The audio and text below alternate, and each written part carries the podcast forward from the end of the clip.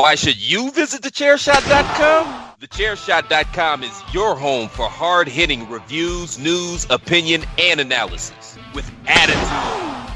Why? Because you're smarter than the average fan. Thechairshot.com. Always use your head. You're listening to the Podmania Pro Wrestling Podcast, a sample of the best pro wrestling podcasts we can produce on our tiny budget. Check us out on Apple Podcasts, Podcast Addict, Castbox, and all other podcast platforms. If it's wrestling you want, check out more of our great content at podmania.co.uk. Let's do this.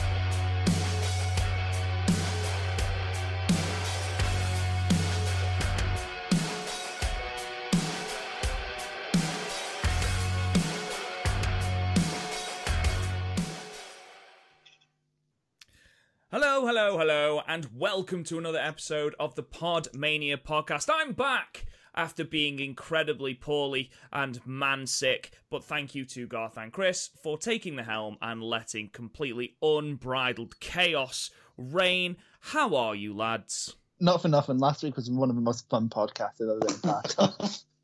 we just know. giggled all our way through it. The, uh, the shackles were off. Is that what I am to you? Am I shackles to you two? To be fair, you you said before we came on we need to actively make this um, not incredibly long, so that is kind of shackles. You can't deny that. Well, I mean, you have a point. But the thing is, we've had literally th- since we've started this new format, which I think we can all agree is better. I think Mhm. I think it's definitely you know more manageable. I say man, I say bite-sized chunks, but all three fucking podcasts have been two hours plus. So I like I, how like one week it was like, okay, Chris isn't on. We'll make it a short one this week. I get home and I see you've uploaded a two-hour podcast. I'm like, what the fuck? yeah, I don't quite Blaming me. understand. I don't understand how that happened. Also, we never found out who you went to go and see. Oh, I went to see a guy called Sean McGowan. He's really good. Shane McGowan. Sean McGowan. Hello, and welcome to the Chris Says Something Completely Inappropriate So We Can't Fucking Use It part of the podcast. At this point, Chris decided to tell a terrible joke and therefore we couldn't use it, and Rob had to spend a lot of his time editing the fucking thing out. So thank you for that, Chris, and hopefully now you can enjoy the rest of the podcast. Mate, you have you have got 30 seconds just quiet time now. Quiet contemplation time whilst me and Garth, the grown-ups of the podcast, talk about a suitable punishment. Right. Ladies and gentlemen, we do not condone the actions of Chris. We do not condone the words of Chris, and he will be suitably punished when we can think of something to do. But Not allowed to mention Tai Chi in this whole podcast. Oh. But he had he's had matches. I have I don't to. care. Yeah, I'll talk about Tai Chi. It's fine. So, ladies and gentlemen, moving swiftly on from the rather awkward segue that Chris tried to plant into the podcast. this is already going horrifically wrong. Um, this has been an absolutely mental week for wrestling. Everything from a WWE pay per view that apparently was booked on the fly by the WCW booking committee. Um, you'd got every day apparently there was another new japan event and just all sorts of ridiculous things going on in the world of wrestling so we're going to try and review all these things so just a little bit of a rundown we're going to go through the ring rope roundup in a moment which is definitely my favorite bit. We're then going to review the Raw and SmackDown very, very, very briefly from last week, heading into Fastlane. I am the only person at the time of recording who's actually watched Fastlane, so what I'll do is I'll pick out certain matches. We'll give our star ratings um, after we've seen it. I know Chris and are interested, so it will be me and Garth. But we'll put our match ratings on the website. Then me and Chris will discuss the New Japan anniversary event and the first round of the New Japan Cup, which culminated today. Garth will then discuss Impact, and in his own words, nothing happened. And then we'll watch Match of the Week, and we'll look at the Wrestling Classic, where we'll go through the three WrestleMania matches we picked for this week. There's a lot to get through, guys. Yeah. So Yep, you could say that. that's that's not 30 seconds, Chris. You need to keep quiet. It's been more Um, than 30 seconds. so, right. It's time to start this podcast for real. You know what time it is, lads. It's music time. It's music time. Did It I get is- the music last week? Yes, you did get music last week. Did I? Yes, I haven't listened to the podcast yet. But It's all right. Neither have I. Um, it's time, ladies and gentlemen, for the ring rope roundup. Hit the music.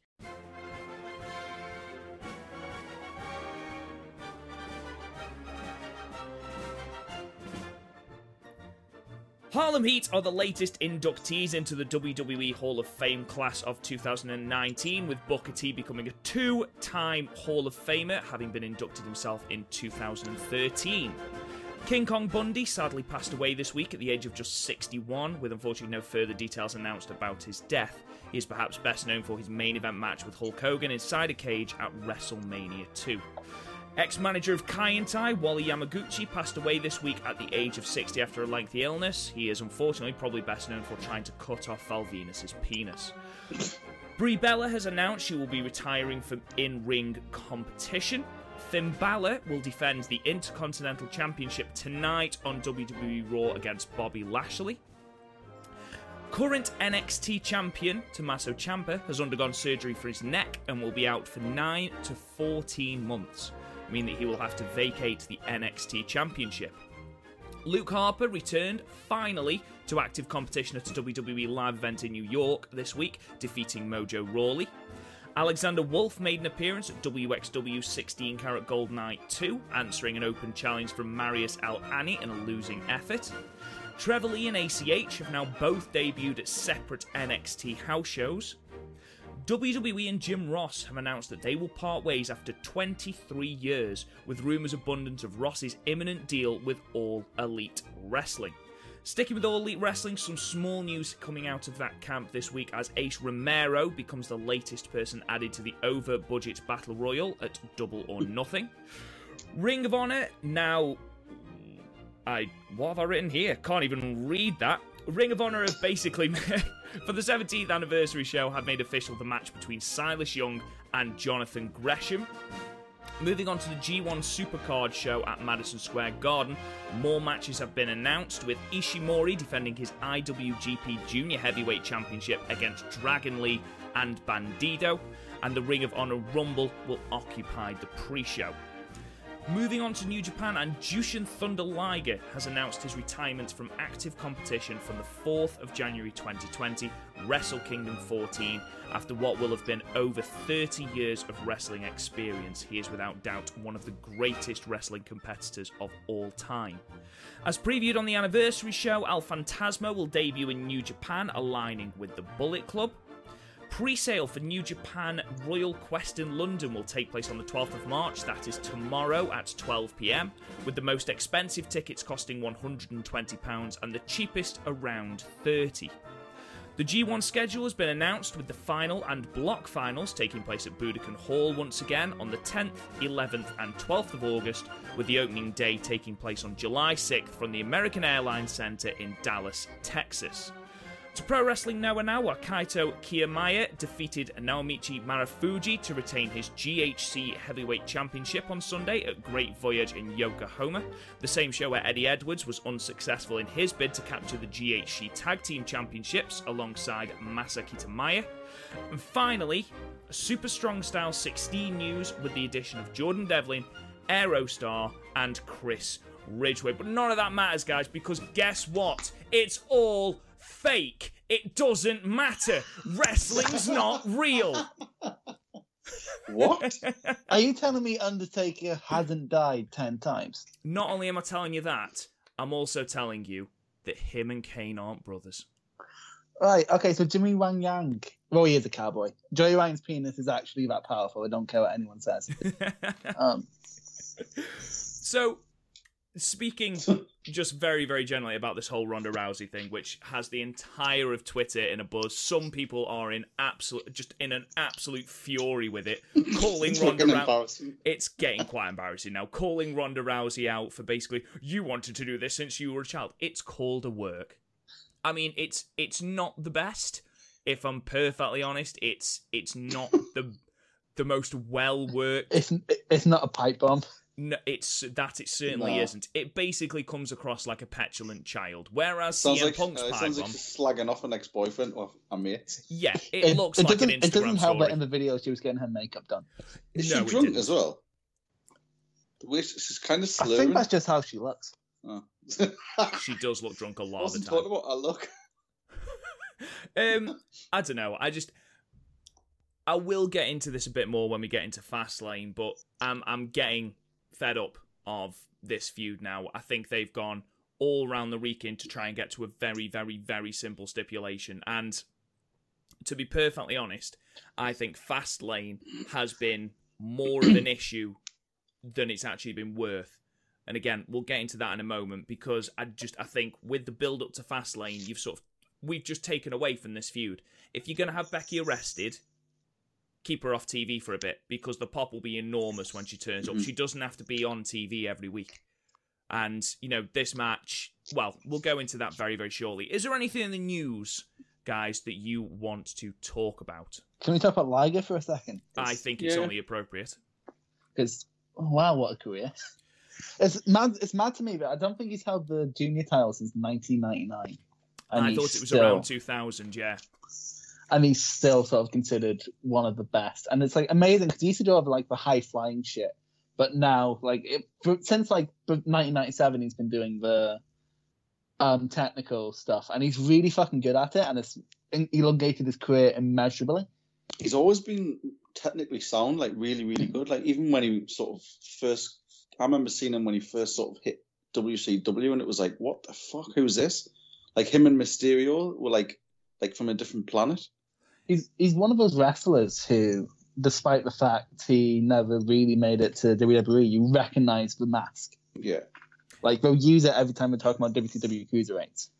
Yeah, absolutely. And one of my very, very first matches that I ever watched was is it Liger versus Liger versus Pillman, and it's a great match. Mhm. And, Which one? Oh, I can't remember now. It was a very, very long time ago. Mm-hmm. But I just I remember watching Liger, and like you say, the mask is so striking. It's similar to Mhm. you know the shoulder pads of the Legion of Doom. You know, Mhm. Mhm. you don't necessarily need to know about wrestling to see Except Liger can work. well, yeah, except Liger can work. um, but yeah, going back to what you said, he's one of the greatest juniors of all time, and definitely one of the great greatest wrestlers of all time. One of the most iconic. You saw them that second wave of juniors was like you have Tiger Mask and Dynamite, and then you have sort of Liger and Ultimo. Yeah, It's sort of like in that second wave where they really fucking the shit hit the fan, and it's amazing. it's funny as well. I know, like, like it's funny how many of those that Chris Jericho's crossed paths with. He always talks about these people. Mm-hmm. Like, Um, Tad- well, Chris oh, Jericho once played evil Jushin Liger. he did. Yeah, White Liger. It Liger. was. Have you seen that match? It's awful. I've seen him not being able to see out of the mask. Yeah. It's it is dreadful, and they just flips off the fans, and it's never seen again. Yeah, Um, and apparently it's worth- Liger think- fucking chewed him out about it. It's amazing. I think it's worth mentioning um, the Harlem Heat induction because I don't think anybody saw that coming. Yeah, because Stevie Ray does not deserve to be in anyone's Hall of Fame. I think Yeah, if you look I'm- at if you look at Marty Jannetty, you know Marty Jannetty of the Rockers, I think it's safe to say that the closest you've got to anyone being close to you know that polarizing career of Shawn Michaels and Marty Jannetty, it is Stevie Ray and Yeah. Booker T. I mean, Because when they, apparently, apparently were tag Stevie. team, Stevie Appa- Ray was the one who was sort of the hot shit. to start with, Yeah, like when they were a tag team, like Stevie. But it's Ray probably because the- he was the big guy. Well, that's what I mean. Yeah. That's- Crazy. yeah, it's it's a it's a weird induction, especially as Mm. Booker T has already been inducted in 2013 as a singles competitor. Especially when you realise the Bulldogs aren't in there. there are a lot of people that aren't in there Yeah. that possibly should be. You know, you look at the fact that Koko B. Ware is in there. You know, there are a lot. There is a lot of talent that deserves to be in there that isn't, and probably never will be. Um, but I wonder. I wonder if Hogan will induct them. um, probably not. Probably not. Uh, Him and Booker talk the same language. that is true. That is true. I'm coming for you. Just someone tackles him off the stage. Hogan, man of the people. Uh, So, wanna- Rob, what do you think of those New Japan prices? Um, it's not as extortionate as I've heard bandied about about the uh, Dallas show. Oh, the Dallas show was apparently stu- uber expensive. Jesus Christ. three hundred pounds. Oh, sorry, three hundred. Is it three hundred dollars for ringside, or was it more than that? Yeah. But I three think hundred that, they dollars for ringside. that was a big arena, wasn't it? The Copper Box is only like a medium sized arena. I mean, if you're looking at the cheapest seats, and they are around thirty pounds, obviously the pre-sales tomorrow. Um, I Mm. don't think thirty pounds is a bad Thirty pounds is fine. Thirty pounds Um, is cheaper than your cheaper seats at a live event for WWE. So Yeah, absolutely. Just just for um just for comparison's sake, you booked our tickets to NXT. Yeah. How much was the NXT UK takeover ringside? Do you know? um, seventy. Okay, so that was 70 and Mhm. New Japan is a far more established brand than NXT UK and that's what 50 quid Yeah. more for ringside, 120 quid for ringside when they've already announced far better talent than their last excursion into the UK. I'd pay 120 quid for ringside. The last excursion into the UK was not a fucking New Japan show. they had i think it is i think it's widely been accepted now that it's not going to be a strong style evolved style It better not be. I was so disappointed at Strong Style. Jesus. i mean yes but we were exposed to talent such as el, Fant- el phantasmo who will now be Yeah, but he, he was already exposed anyway. I don't think it was right for them to pretend to be New Japan to try and draw a crowd. no no true especially when it's people who were already in the rev pro band, um, brand people like ishii suzuki and sabre jr Like David and then like David Starr turning up, and it's sort of like you'd never get booked in a fucking New Japan show. You're not the type that New Japan would go for. So i wouldn't mind seeing him in best of super juniors who? David Starr? yeah Yeah, yeah, mate. There's probably because I'd probably more expecting that because the junior division's so anemic, which we'll probably get into later on. Hmm. i'm But sure yeah, i'm sure we will But Um, there's a reason Ishimori is only really taking on legends right now. yeah definitely Goth? The the other one was um the Jim Ross thing. I I forgot he was still hired. I was just going to say because he's been doing a lot of the the stuff for New Japan, the sort of the tapings and things. I think they're a separate thing because Mauro Ranallo still does commentary outside of. WWE. Yeah. I think as well, it's a lot more of a of a legends thing along the same lines as what Jerry, as um, Jerry Lawler. Uh, yeah. He'll, he'll pop up once a Mania. yeah, exactly. And I'm sure he'll, you know, I'm sure he was scheduled to, you know, call a legends match. I mean, he called um, Reigns versus Taker at WrestleMania 33, didn't he? Mhm. Um, Mhm. So, which I still don't understand why it wasn't Undertaker's retirement match, but there we are. Um, I can't see him being on weekly All Elite stuff. I really hope he's not the AEW, the AEW commentator because he's fucking. He has not been a good commentator in a very fucking long time. The Fucking- difference is the difference is he doesn't he openly doesn't give a shit about New Japan. I mean, you listen Yeah. to some of those shows, and admittedly, yes, it is difficult to tell show and yo apart. But you listen to the first show he did, or one you of the mixed up. Zack Sabre Jr. with Will Ospreay. Uh, that, this is the show I was going to talk about. You look at the G1 special in uh, Long Beach, the first one. I believe it was Mixed up was it his first time commentating for New Japan. Uh, no, he'd been doing it for years before. Oh, on had he? That makes it even worse. I mean, He even said that Omega versus Ishii was the best match he ever called live, and it's sort of like, yeah, cool, Jim, but like you're, s- you are getting people mixed up. And Jim Barnett, you're no better. You're making fucking random gay jokes at Juice Robinson's expense. Fuck off. Can we just? I think we should end on this little comment. He got Bushi and Evil mixed up. You you remember you remember Evil, right? Yeah, Poundland Undertaker. hmm Um, yeah, Bushi. You remember him, the junior luchador? Yeah, he got Yeah. those two mixed up, and then said apparently that's not Bushi, which is just the greatest line ever. Final thing I just want to go through with you guys: Tommaso Ciampa. Um, uh, such a what, shame. What a terrible time to go down with this injury. Um, That's the thing. I think it's the perfect time because he's missing this, these bullshit call-up storylines, and he can just come back as a fucking conquering hero and destroy John Cena or something. It's going to be amazing. Hey, how dare you? These call ups have been pure gold. um, he says sarcastically. The thing that I want to talk about now, obviously, this completely scuppers everything that they were working towards for TakeOver New York, because as we know, penciled in was Gargano versus Ciampa, where we are to assume that Gargano finally would have gotten the belt off Ciampa. Um, obviously, that's not going to happen now, and Ciampa is going to have to relinquish the belt because, well, I say that, you know, he's going to defend it in those 9 to 14 months about the same amount of times as Brock Lesnar is. So maybe they'll let him keep it. Um, but say, for argument's sake, they don't let him keep it. Um, who do you see as the next NXT champion? Garth first. Well, to start off, I would I'd like it to be like some sort of like a tournament. They're not going to do a tournament, but like a four way. Um, the Dream, Adam Cole, potentially well Gargano, but well it depends whether he is at the time because is he going to come back down to get the belt to go back up? Well, Well, but he, he's sort of splitting his time. yeah, that's Right what now. I heard. And maybe have um what you call him come back if he's not still missing in action. Um Lars Sullivan. yeah, and just have him go back to NXT for a bit. If they're going to have a monster in there, I think I'd rather ha- see Keith Lee be given his fair shot. I'd rather Uh, I see Keith Lee. he's there as well, aye. but I think it's got to be either it's got to be Adam Cole because he's he's done the work down there and he's an established name. I don't think the Dream's ready for it yet. I think it's just right for Gargano. Yeah, I like. I think this, that's where the story was going. I think your end goal hasn't changed. Just who were- who he was going to win it from has, and I think in a far way, I think it will still be as meaningful. Like, and you could still like Dream, Cole, Lee, and Gargano. I think that's a really solid far away. I hope Riddle's in there just for annoy Garth. Yeah. Um, Well, to be fair, I was going to mention this actually. I watched that documentary on Matt Riddle. I was like, actually, he seems like a decent bloke, there you go. but his gimmicks just gaff, crap. You, You don't. I don't. But I think his gimmick is him. You just don't like him. But that's it. In, in a wrestling perspective, it's not a compelling Ma- gimmick. My friend's met Matt, Matt Riddle, and he actually messaged him before the show, going, "I'm really looking forward to seeing you at Discovery." And he just messaged back, "Thanks, bro." He literally just lives for gimmick.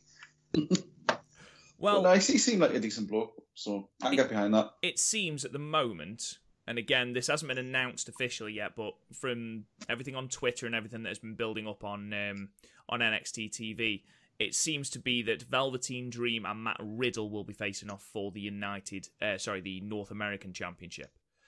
I'm Um, So has that. that, so has that just been relinquished as well? No, because Velveteen Dream took it off Gargano. Oh, that's, that's right. Aye. Good grief, you're about three champions behind, God. I know. Jesus thinking Christ. there. Um, his both Alex thing still is- there. Thing is, I, I watched the highlights for that the other day. That's amazing. That's brilliant. Um, and I mean, I'm going to go with Adam Cole as well. I think it needs to be someone established. And the problem is with all these call ups is that we have very, very few people who are established actually Yeah. left in NXT. So we've got Gargano, we've got Adam Cole. Now, do we get someone debuting in that main event? Do we perhaps get a Kushida, for example? I'm thinking She's not a world champion. He's not, but I didn't think Ricochet was a North American champion the first time he came into the what's it, but he's still impressed in that match. Could this be a chance to acclimatise people to Kushida? Because not everyone is going to know who he is, but he's a No. fucking good wrestler. So He's a good be in wrestler. The problem is he's a bit of a charisma vacuum if he's sort of left without a championship for too long. but he won't, he won't be the champion. I'm saying that he could be put in that to, you know, put on a great show in that match. Because yes, You what know- he lacks in charisma, he makes up for in in-ring ab- ability. You know? I wouldn't be mad if it was a rumble. I wouldn't be mad if there was a rumble. Um, I would be mad if they turn it into WrestleMania four. Yeah. That Oh, would that no, would just be a pain in if they the ass. Did it, just did the like the like a championship ladder match. I'd, Maybe yeah, have maybe what might be cool is have the tournament during Access and then the finals at Takeover. no. If I'm if they're going to do a tournament, they'll do it properly. I mean, you've got you. How many people Well, we don't have the time. We have into the- access, mate? We have the dusty, we have the dusty classic going on, so we don't really have time for that. Yeah, exactly. Um, it, it'll be interesting. I'm sure we'll have, I'm sure we'll see Adam Cole challenging for it. I think he should take it. I think it probably will be Gargano. I think Chris has got a good point. His, I think it was made for him to turn face, take the belt off uh, Ciampa, and I think just because Ciampa's relinquished the belt doesn't change their ultimate end game. I would love it if um, Roderick Strong took took the North American belt, and Adam Cole got the NXT Championship and that had all the belts. I mean, they have Um, said that this is the year of the Undisputed Era taking gold. I just assumed it'd be on the main roster. Um, but I don't. I hope they don't. yeah, I just I whatever happens, I'm sure they will pull something out of the bag. They they must have had an inkling about this because this has plagued Ciampa for a while. This isn't an injury he's just sustained. Hasn't this been like an ongoing thing for a while and it's just got to the point where it's too much for him now? Yeah, I Um, think it might. I don't think Yeah, I it's some, think it was sort of a Stone Cold thing there. yeah, it's some kind of I'm sure it's some kind of fusion of vertebra or something like that. I, I can't remember the exact injury, but it's it sounds incredibly So fucking he's gonna painful. he's gonna end up looking like uh, Kurt Angle. I was, I'm sorry, I heard Fusion and just now Yu-Gi-Oh's in my head. Oh, you idiot!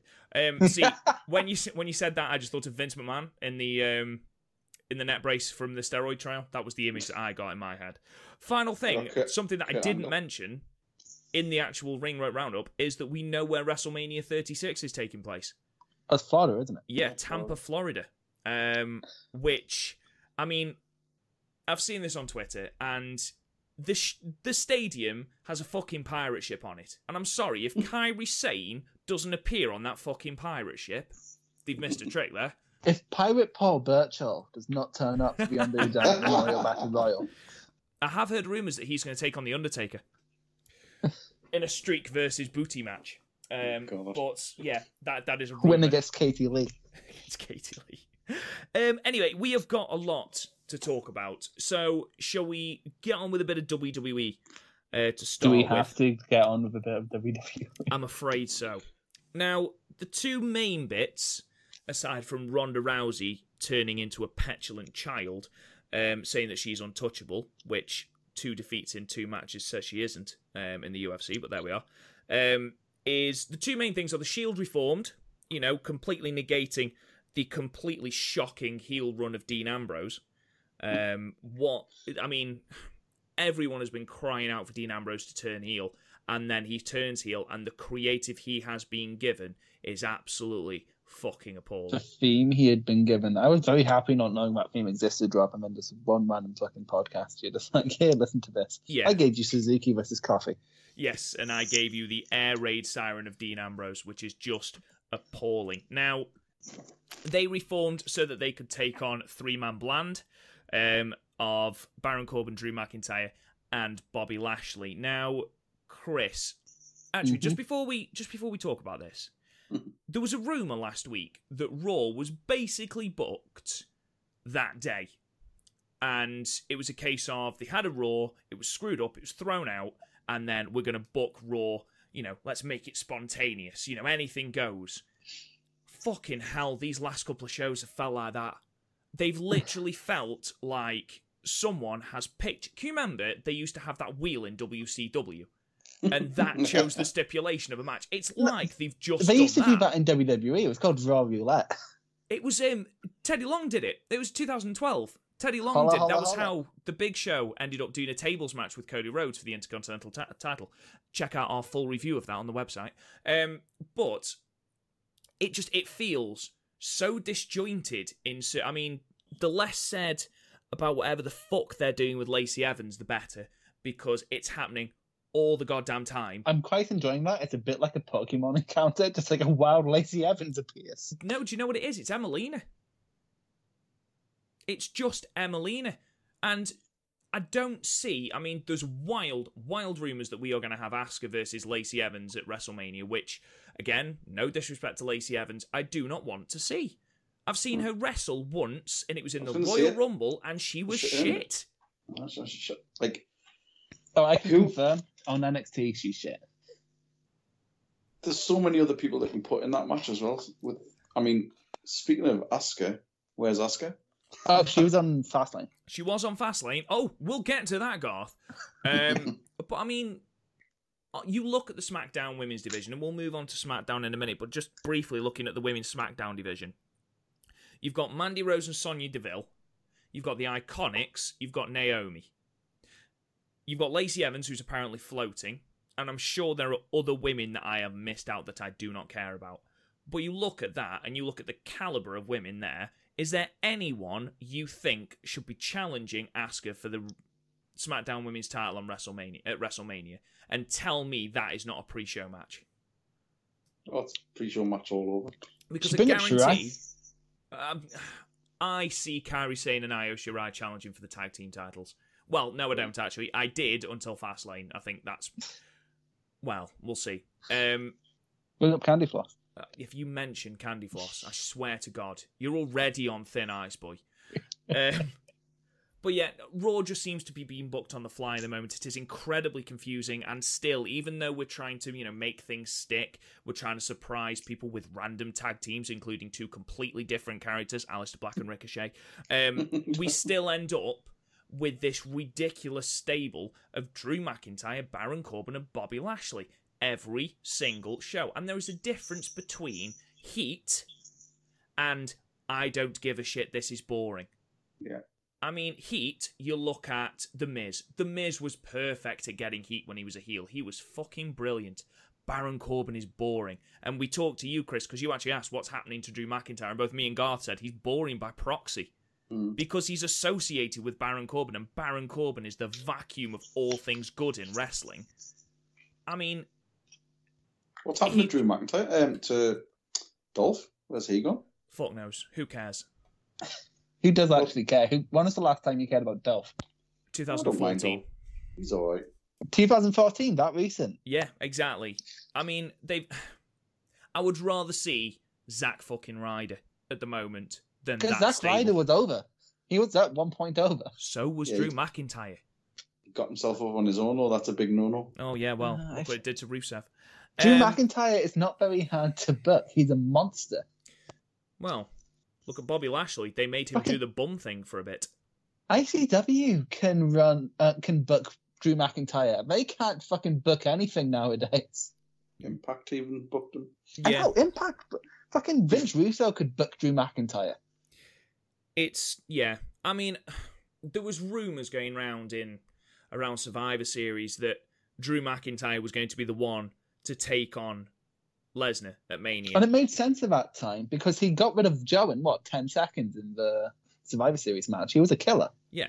And when he was with Dolph, and I never thought I'd say this, he seemed like a badass. He Mhm. was, and then they put him into that dead end feud with the Shield. Well, I say the Shield, Rollins and Ambrose, and you know he was completely overshadowed by the storyline of Rollins and Ambrose for the IC title. At no point did McIntyre get a chance at that title, which defies belief, really. And then he's wrestling Dean Ambrose in no in no DQ matches, where the main focus is that Dean Ambrose is wearing two fucking belts. Um, and you know it's it's secondary to everything, and he seems to be a second bit player. And I'm sorry if you are trying to get someone over, you'll look at the talent that he's got. Don't put him with Baron fucking Corbin No. because people do not give a shit. Well, people even if even if they were to put on five star matches, people wouldn't. They would, like you say, by proxy, not watch because they'd be fast forwarding through. That's Baron Corbin. He's he's dull. It's yeah, it's it I mean- defies belief. The funny thing is, he had the feud with Bobby Lashley in Impact, and it was had really good matches. Who Baron And- Corbin? No. True. But like, like I would love to see, and I think would be like a really good feud, like Drew versus Reigns, at like at top of the card level, That would be really good. Yeah, I'd Well, be well- more than happy to see that. or like Drew versus well Lesnar even, like and have Yeah. Drew go over. Do you know No, what? that- I'd even see That was Drew what I versus thought Bobby. Mania would be. Yeah, Drew versus anyone, but doesn't have Corbin anywhere fucking near it. I just I don't rate Corbin at all. I don't rate him on the mic. I don't rate him in the ring. He's got one move, and that does not a man Two. make. Two, yeah, we did discuss that Deep Six was a decent move. Moving on to SmackDown, which seems to be a far more cohesive show and seems to be a far easier watch. Um, a couple of things to come out of that. A, the Usos cut an absolutely fucking outstanding promo on The Miz and Shane. You need to watch it, it's brilliant. And Samoa Joe collected his first piece of gold since his promotion to the main roster. He is the new US champion. What do we think? It's good because Joe's sort of been sort of that floating monster. Whether when they need a monster, they'll put Joe there. Yeah, It's sort of like when Fatal that Fatal Four at SummerSlam was being mess- because to be fair, his promos over the past year, I haven't seen many of his matches because I'm not a WWE watcher, but I watch his promos because Jesus fuck, does he have the best promos he's going? one of the, he's one of the best promos Because got. he's a it's a legit scary promo. You are legit scared of him when he's talking. Like when during the Fatal Four Way build up when he was he was like talking down Lesnar, and then he just turned to Reigns and was like, "Hey, you, you never beat me. What the hell are you doing here?" It was great. Or like when he came out on fucking Hardy and went, "Let's pretend this is an AA meeting and just shush." Yeah, he's he's a, he's an outstanding promo. To be Yeah. honest, what I'd love to see from his United Cham- Champion United States Championship reign, I think he'll lose it at uh, Mania. I think that's why they rapidly put a title defense in on this pay per view.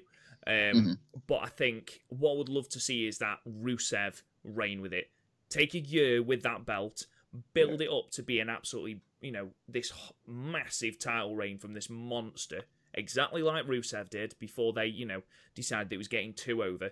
Okay, and just destroy people because that's what people want to see from Samoa Joe, being a badass. To be perfectly honest, I didn't think I'd say this either. How good has R Truth looked coming out of this? R Truth has been actually it's actually been quite a fun reign for R Truth. The man is 47. Now. That's thing. He's really good. If, especially if you go back and watch TNA, he is really good. It's just the last five years have destroyed his credibility. Genuinely, even in the ring now, I mean, for a start, he's in astonishingly good shape for a 47 year old. Oh yeah, But it's all the flossing. I think it is, I, you know, a little bit of a man crush, I'm not going to lie. Um, but genuinely, to be 47 and to still go in the ring with the likes of Andrade, Samoa Joe, and Rey Mysterio, fair fucking play to the lad. And I don't hate the partnership with Carmella.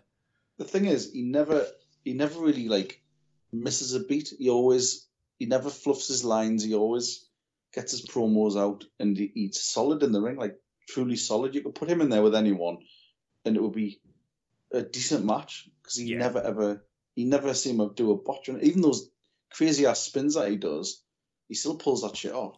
But Yeah. genuinely, we can say we can say about you know Chris. You said about how he was shit for the last five years, and to be fair, he was. The golden truth was poison.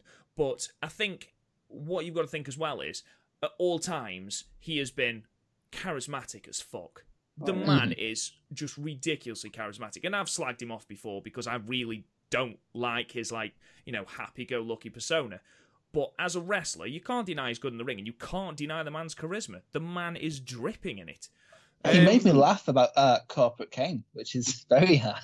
Yeah, he's I- made me I've laugh looked- a couple of times. To be fair, when he was talking about having to pin Carmella to get a ch- to get a shot at the title, and Tye Dillinger's trying to tell him, "No, that's not what happens." That that was a genuinely entertaining promo. Garth, He's a sorry, mate. TXT original, isn't he? They Wow, should just yeah. totally flip him and just let him have like a runners, like a total badass heel.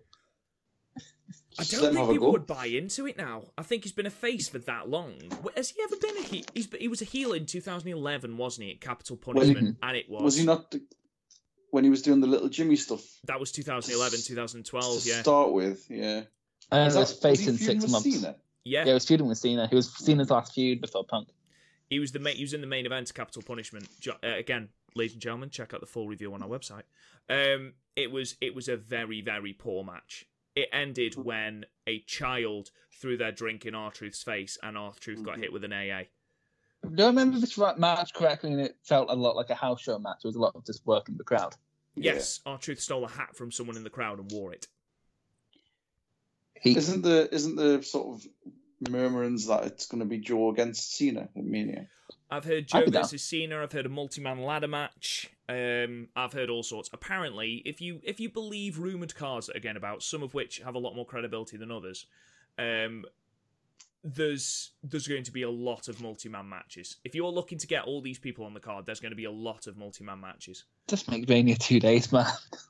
I mean, it's it's going to be another seven-hour show, including the pre-show. Ah, man. And I I'm sorry, if the time for that, cruiserweight match, if the cruiserweight match is on the fucking pre-show as opposed to whatever tripe they drag out for the SmackDown Women's Championship, that's ridiculous. Because the only person I can see challenging Asuka who has got any credibility at all is Sonya Deville.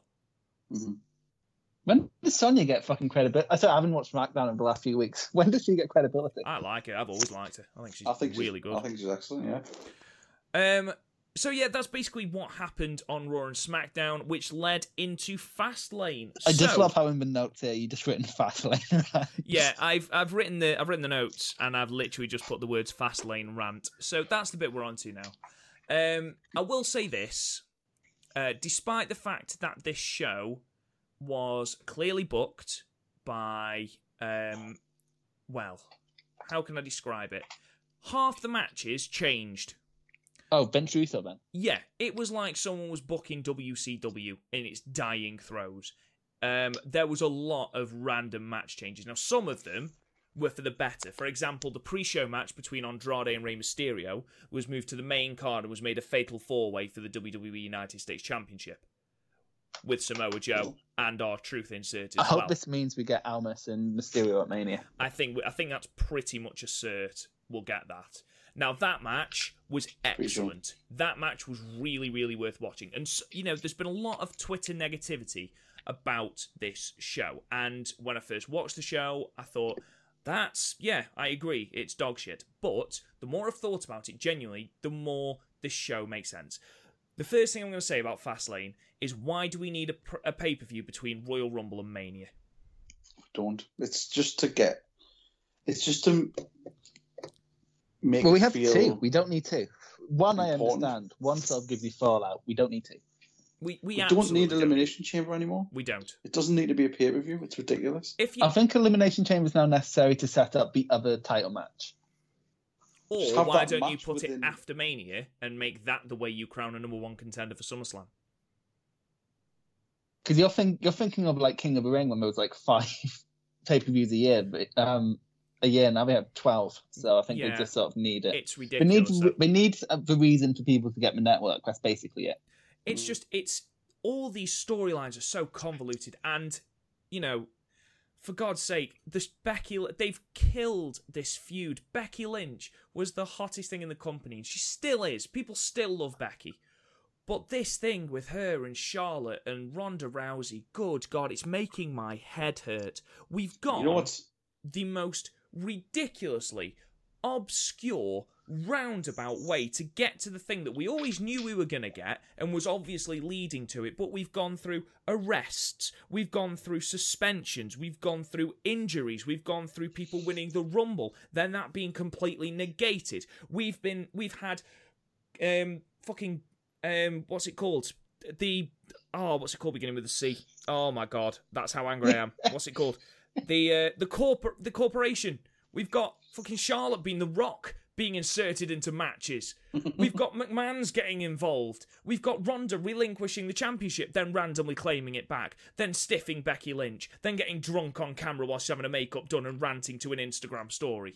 We've got all sorts, and all it needed was Becky Lynch winning the Rumble, going against Ronda, Charlotte being inserted into the match, Becky being arrested and being off TV and staying off TV because then when she comes back, the SmackDown or the Raw before WrestleMania 35, the pop will be astronomical. But instead, every single Raw and every single SmackDown, we have got some manner of either Becky, Charlotte, or Ronda locking each other in a submission move.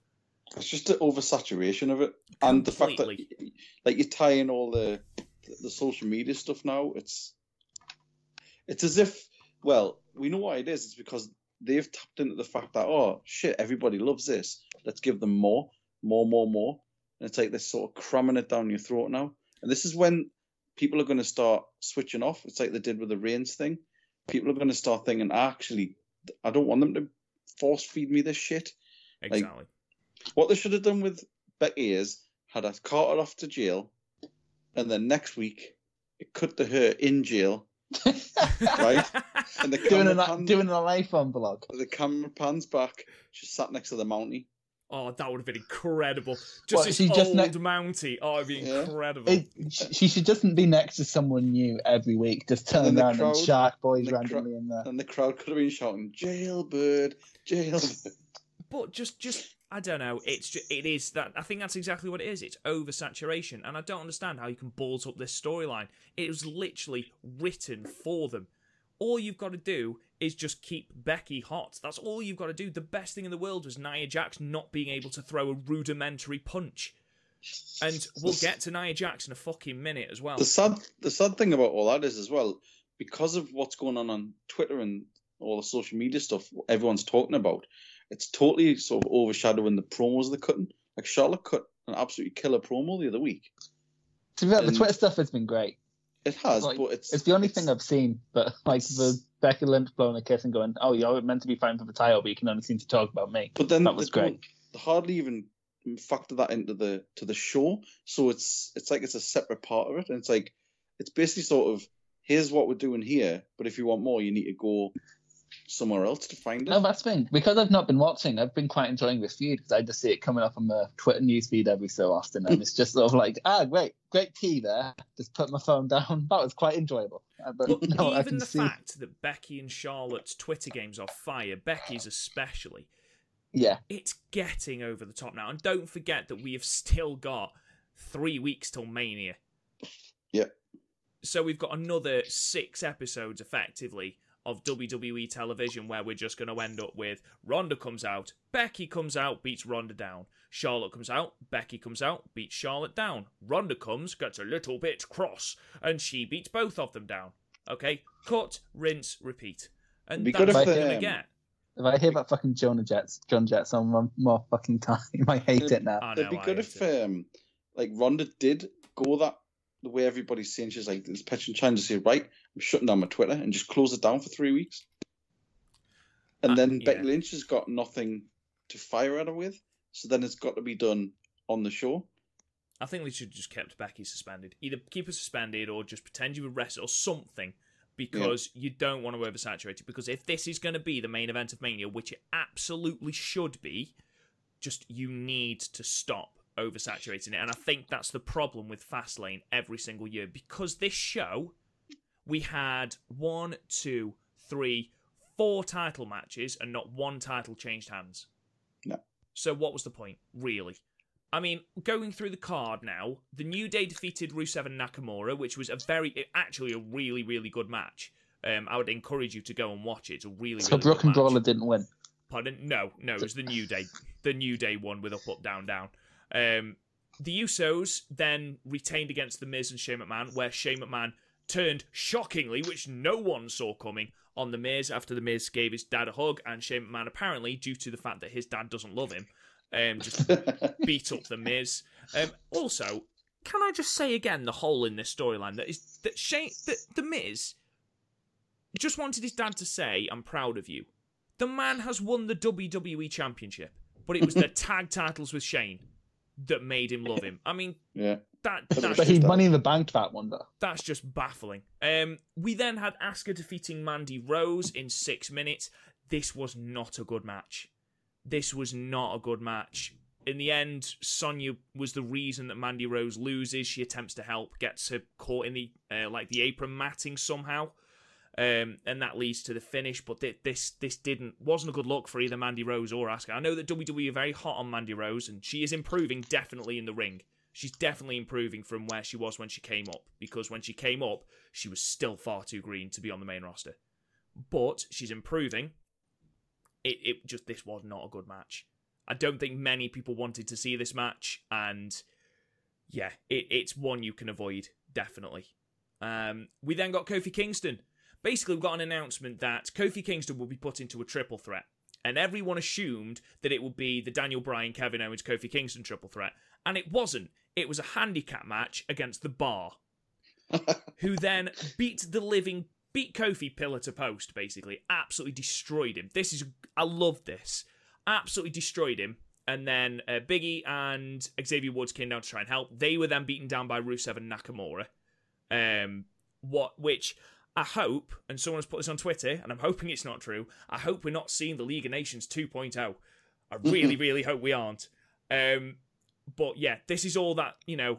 Everyone wanted Kofi in the in the well, I say main event. The championship match wasn't even the semi-main event. But this whole keeping Kofi down, you know, it's the it's the Daniel Bryan storyline, rinse, repeat. Yeah. But they're actually doing a good job of this. They're doing a really good job of this. Um, the revival retained against Aleister Black, Ricochet, and Chad Gable and Bobby Roode. Um, decent enough match. Can't complain about it. The revival are fucking brilliant. Um, Aleister and Black, Aleister Black and Ricochet are a weird tag team that shouldn't be put together in any way, and definitely shouldn't be challenging for the Raw Tag Team Championships. no, Um, definitely not. The second match. Yeah, be, because they were the revival weren't going to lose because you know it's a revival, and if they lose, they're leaving. Yeah. Um, you can't have Aleister Black and Ricochet lose because they've just come up and they're hot commodities. And as you've already lost one of the four you've brought up, you can't afford to balls this one up. So Chad Gable and Bobby Roode were obviously inserted to take the fall. Um, so I don't know. It, it the revival were never losing it here. I think the only thing now is do we get the revival taking on Aleister Black and Ricochet at Mania? Which I'm not saying I'd hate, I wouldn't hate, because I think both of those teams would be incredible if given the right amount of time. Yeah, just fucking. They shouldn't be a team. What time? What time the authors appearing? Um, Rezar's injured. Or is it Akam? Still. One of them's injured. One of them's injured. I can't yeah. tell them apart, which is weird because they're not brothers. One of We're them has a tattoo, but men. the problem is I don't know which one it is that has the tattoo. So Exactly. that's the issue that we've got. Um, we then talked about the aforementioned match between Samoa Joe, Andrade, R Truth, and Rey Mysterio. That was a really, really good match. I actively encourage you to check that one out. I'm not getting through every match because there's absolutely no point me reviewing the matches if Garth and Chris haven't seen them. Um, then we get to the first defense of the WWE Women's Tag Team Championships between the Boss and Hug Connection, which is an awful name, and the Samoan Slaughterhouse, which is an even worse name. Um, this match was atrocious. This I match heard it was, was bad. fucking awful. No, that's the Tamina, I was up. I was up at two a.m. and I was like, "I'll see what's going on." Fastlane. Clicked on it. I saw that, and I was like, "Nah," and turned it right back off. I mean, Tamina should be nowhere near a championship belt. She shouldn't be near a pay per view. Never mind a championship She should be nowhere belt. near a fucking wrestling ring. I mean, there was there's a moment, and it's been gift. That's how bad it is. And basically, Nia Jax attempts a pop up Samoan drop. Um, after Tamina sort of back body drops her onto Nia Jax, a move they've done before. Oh, and it was just awful. It looked so close. For a start, Nia Jax fell over. Um, with Jesus with Christ. with Sasha Banks on her shoulders, and she Sasha Banks looked very very pissed off at the fact that Is, she had to isn't be that what you do with a Samoan drop? Not in the way she did it. Oh, okay. No, uh, just just just search that bit out. It wasn't good. Tamina's clunky in the ring. Nia Jax just you. At, it's got to the point now where every time Nia Jax goes near someone, you're like, please don't hurt them. We like Bayley. We like Sasha I've- Banks. I've Please I've don't seen hurt someone. them. I've seen someone say it's good heel heat. It's like it's not heel heat. She just can't work. It's, It's, resulted in people being injured, and it's ended up with people hating her because she hurts people. it's not heel heat. It's it's genuine fear, and that that's not good. That that's not good at all. Um, so then we, you know, they the Boss and Hug connection retained, um, and then um, Natalya and Beth Phoenix, who was on commentary again for some reason, um, they sort of came out to celebrate with the Boss and Hug connection again for some reason, and the Simone House sort of attacked. Are they called the Divas of Doom or something? What? Don't- I Give can't- them a name already. no, they were they were a team before. I can't remember what they were called. But So we call pin up strong when we were, back, when we used to be together. oh, were they? Yeah, pin up strong. Oh, okay. Well, anyway, they were attacked. They were beaten down by the Samoan Slaughterhouse, who I suppose needed to look strong because they certainly didn't look it during the match. How much is it hurting you to say these really bad nicknames? Oh, Samoan Slaughterhouse, the worst name. Um, we then got third from the top of the card, the WWE Championship. Remember that really prestigious belt that the WWE have? Apparently not prestigious enough to even semi-main event this show, a fast lane show. Uh, we had the triple threat. Now, this was the one that everyone assumed Kofi would be the third competitor for, and there were massive, echoing, deafening chants of Kofi, and Mustafa Ali came out. What was the pop for him then? None. Really? I'm not Thomas joking. Stafford. He is there the was Rey Mysterio nothing. of this story, isn't he? There is honestly, considering this is basically Kofi has hijacked the storyline they were clearly trying to get for Yeah. Mustafa Ali, and Mustafa Ali got injured. And honestly, it was silent. It was silent. and then Oh there was quite a fun there was quite an interesting picture actually um, someone had frozen it with the subtitles on and the wwe had dubbed over the chants of kofi on the subtitles with Ali to make oh. to make it look like Mustafa Ali was actually being cheered. And this is absolutely nothing to do with Mustafa I like, Ali. I like that. We can make the deaf think that Mustafa Ali. is Exactly. It was it was such a shit. Now this match was fucking stellar. This match was excellent. There's a moment where Mustafa Ali comes off the top, and in midair, Daniel Bryan takes him out with a knee plus, and it was just the fittest thing. I mean, that sounds amazing. Daniel Bryan, I'm so glad he's back. He And is Mustafa Ali's so absolutely though. outstanding. Mustafa Ali's amazing. Kevin Owens, I'm so glad he's back. He's one of my favorite wrestlers of all time.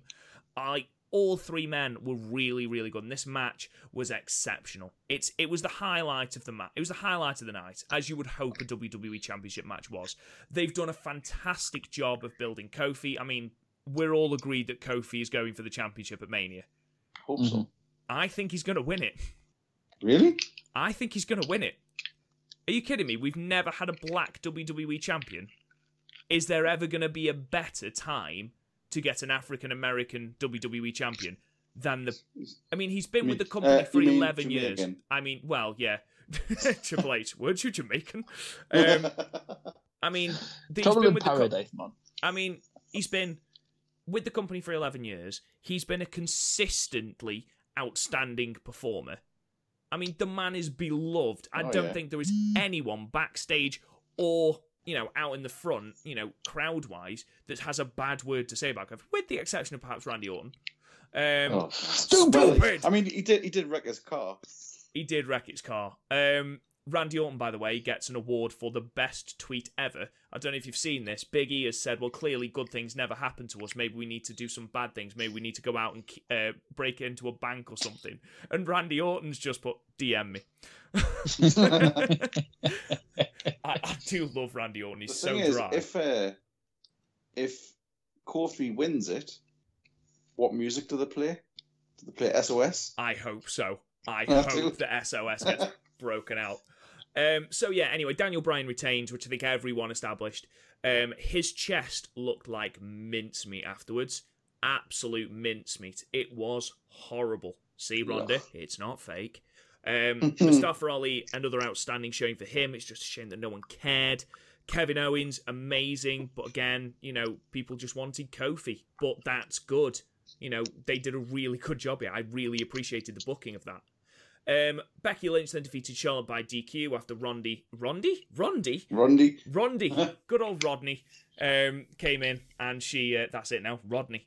Rodney Rousey came in and uh, got herself involved as Charlotte Flair had Becky Lynch trapped in the figure eight. She then came out and said, "No one has ever managed to ta- um, no one's ever managed to escape the figure eight. I was like, "I'm sure that's just categorically wrong."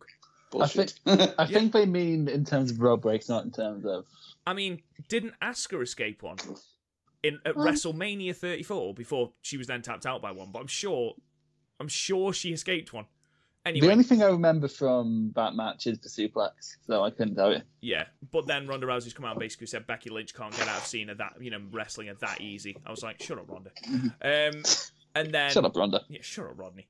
Um, the Shield then beat Three Man Bland. Good match. They've promised that this is the last um, reunion of the Shield, which of course they haven't got an option if Dean Ambrose is leaving. But apparently this is Um, the last reunion of the Shield, and they are opening Raw tonight in a couple of hours' time um, to What was the basically have this final goodbye. Um, decent, you know, as you would expect. I just, I just hope now that the WWE don't milk it and Reigns goes back to exactly how he was before, because it would be Yeah. such a shame after what that bloke's been through.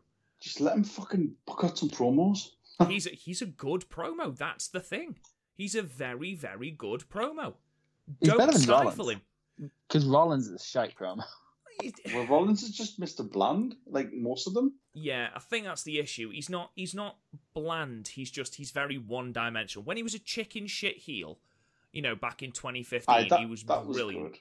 He was brilliant. But Dean Ambrose and Roman Reigns are probably both stronger on the mic than I Seth think I now. think Roman at his best is better, but Roman has had worse promos yeah, because suffering succotash. suffering succotash. Yeah. Yeah, you, don't ever forget suffering succotash. So, Anyway, um, Fastlane overall, it's not a bad show. There are some very, very missable moments. There is some completely nonsensical booking, um, uh, but it was ultimately a very, very predictable show. You know, the people who should have won did win. Um, and yeah, ultimately, a very, very predictable show and just not really needed, to be perfectly honest. Not really needed at all. Anyway, moving on to pastures a little bit more positive. And Chris, Hey. good grief, it's been a busy couple of days for us New Japan fans, hasn't it? Oh, it's almost like oh, we've had two quiet weeks because the last two weeks I've had problems picking match of the week just because there's no contenders. Like, oh, there's some solid TV matches this week. Holy fuck! ah, It's it's Jesus. it's been difficult, hasn't it? Um, Yeah, that's the thing. Even the tag matches on the anniversary show are good enough to be match of the week, like the last two weeks.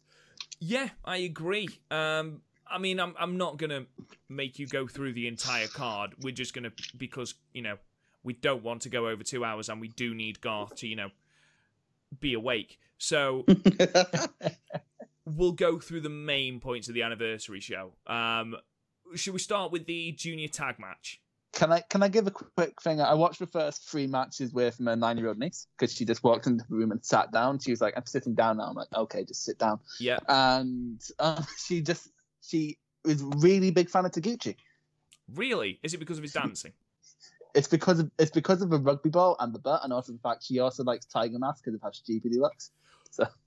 Ah, to be a nine-year-old. Um, so yeah. Anyway, the first match you had Chase Owens going over Ayata Yoshida in a ten-man tag. Again, Chase Owens been booked incredibly strong, um, as we'll talk about um, in the New Japan Cup. Um, Yoshihashi then went over Toa Hanare in a tag match between Yoshihashi, Tomohiro Ishii, and Hanare and Nagata.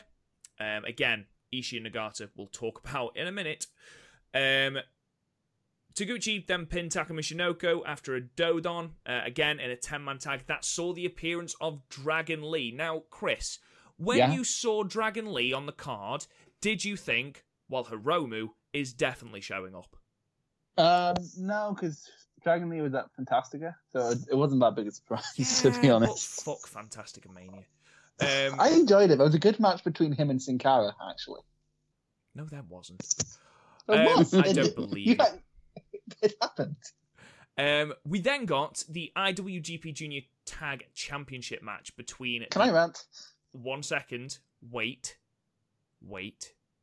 Between the champions, Shingo and Bushi, and Roppongi 3K, um, which ended with, which, you know, I imagine is what Chris is going to rant about, with Roppongi 3K getting the championships off LIJ after 60 minutes and 51 seconds after hitting Bushi with 3K.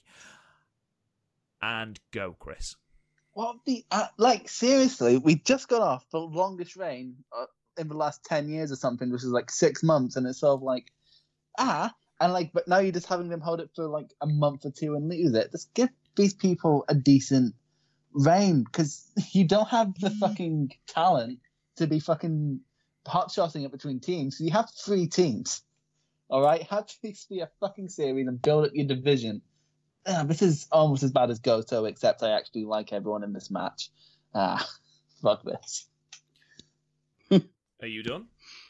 I don't want to go on for five minutes, so yeah. Um. So right. Okay. It was a good match, like really well worked. The problem is that I'm finding it really hard to care about the junior tag division at this point. I think what you've said about the fact that Suzuki Gun had the longest junior tag reign in the last five years, 304 days, I think. Um, the problem that we've got now is you have got a very, very good junior in Shingo.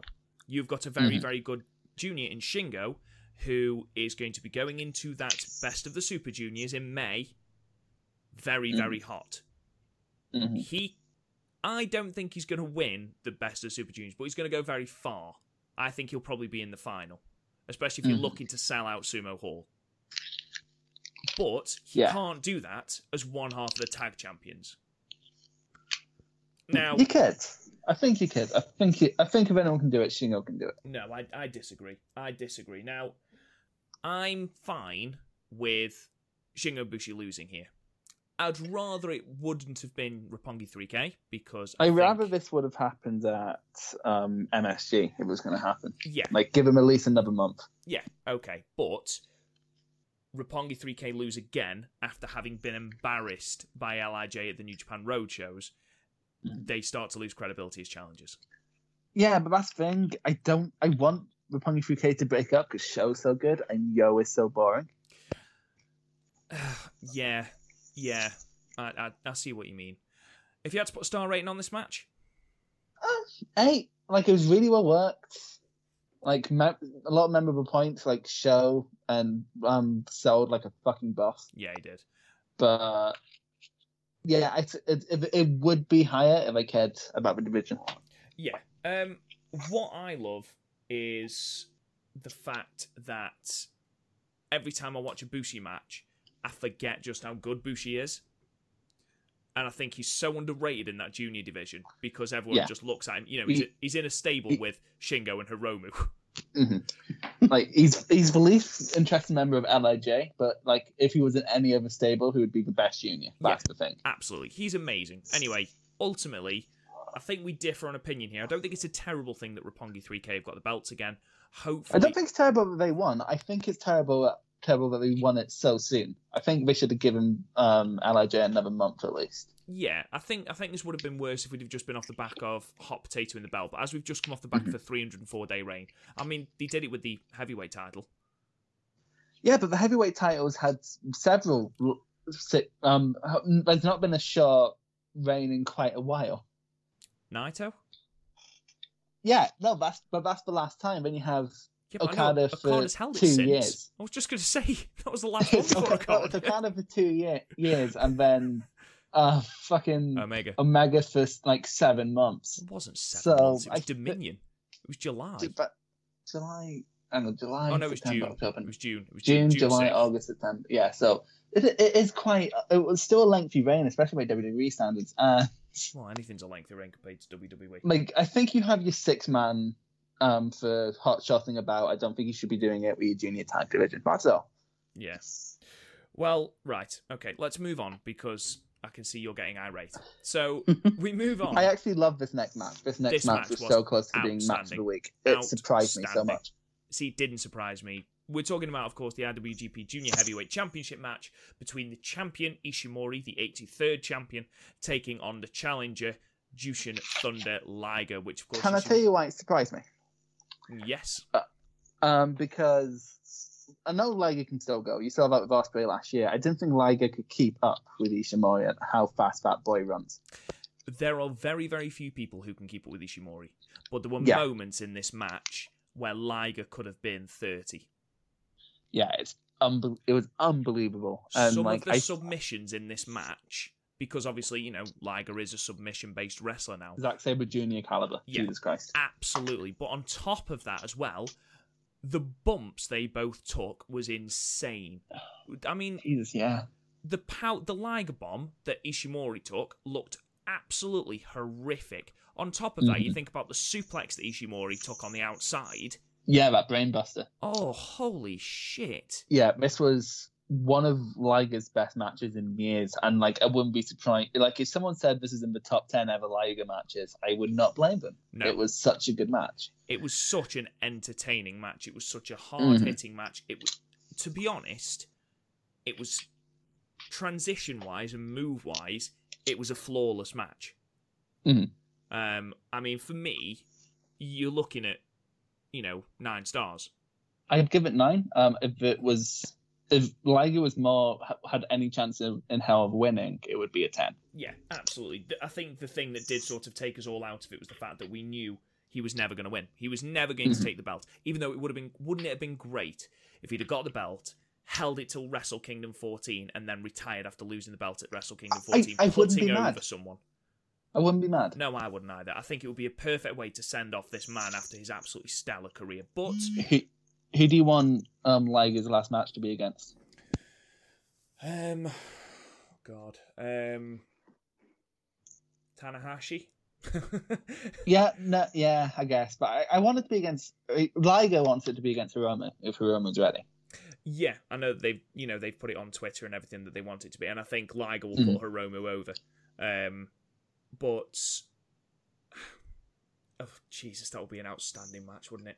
Ul- Mhm. Ultimo. Ultimo, yeah. Ultimo's still going. Yeah. I know someone who saw Ultimo at Defy a few days ago, so that wouldn't be a bad shout. But I don't think we're gonna have, bring in an outsider. So Fuck it, no. Marufuji. Um, so yeah, outstanding match. Taiji Ishimori wins in fifteen fifty one with a yes lock. You know, absolutely outstanding. They called that on uh, that on the website as well. Yeah, that's Like, what I mean. That's what I've taken my notes from. Because I was like, I'm sure it's just a LeBell lock, but they called it the yes lock, so why not? They said they mentioned it on co- on commentary as well. Um, we then had. I, I don't want to go too much into the six man tag, even though it was a good match. Um, It was a serviceable match. If this Yeah. was a, if this was the the headline of a road to show, I'd be happy. So yeah, this was basically just setting up um, New Japan Cup with Goto going over Sanada with a Goto yeah, Shiki. Goto shouldn't. I thought Goto was taking the pin here. He should. He did not. She should not have pinned Sanada. well, when you look at what happened today, you can see why. And I think as soon as he pinned Sanada, you could tell that Sanada was going to get his win back in the New Japan Cup. 12 minutes 58 Mm-hmm. seconds. Didn't go too long, which was good. We then move on to the main event, which, which was the Anniversary Day special singles match between the IWGP Heavyweight Champion Jay White taking on the Never Openweight Champion Will Ospreay. I think this might be Ospreay's best match in New Japan. Um, top three. I'd say it's top three. I I preferred his match with Scurll at Sakura Genesis. I can't. I the, the fact that Ospreay fucking injured himself. I can't bring myself to love that match. I know it was a great match and I loved it while watching it, but like the fact that he injured himself, it just brings me out. It's sort of like the Shibata Okada thing. Yeah, It's up.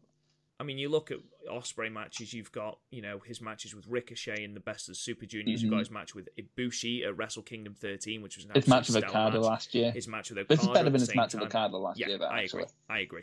Um, and you know that I know people shit on it sometimes, but I really enjoyed the Fatal Four Way at um, Wrestle Kingdom 12. That was a re- no. That was a fucking great match. It was a great not- They're not. They're not comparable, really.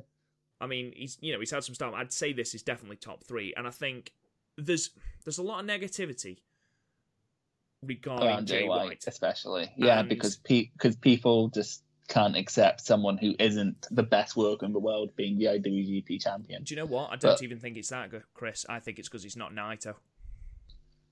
Or Okada. People just Oh, people just want not- it to be Naito, and it, it's not. And do you know what?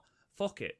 I love Jay White. I love I- him as champion. I love his entire reign. I love the moment at the end after he'd won.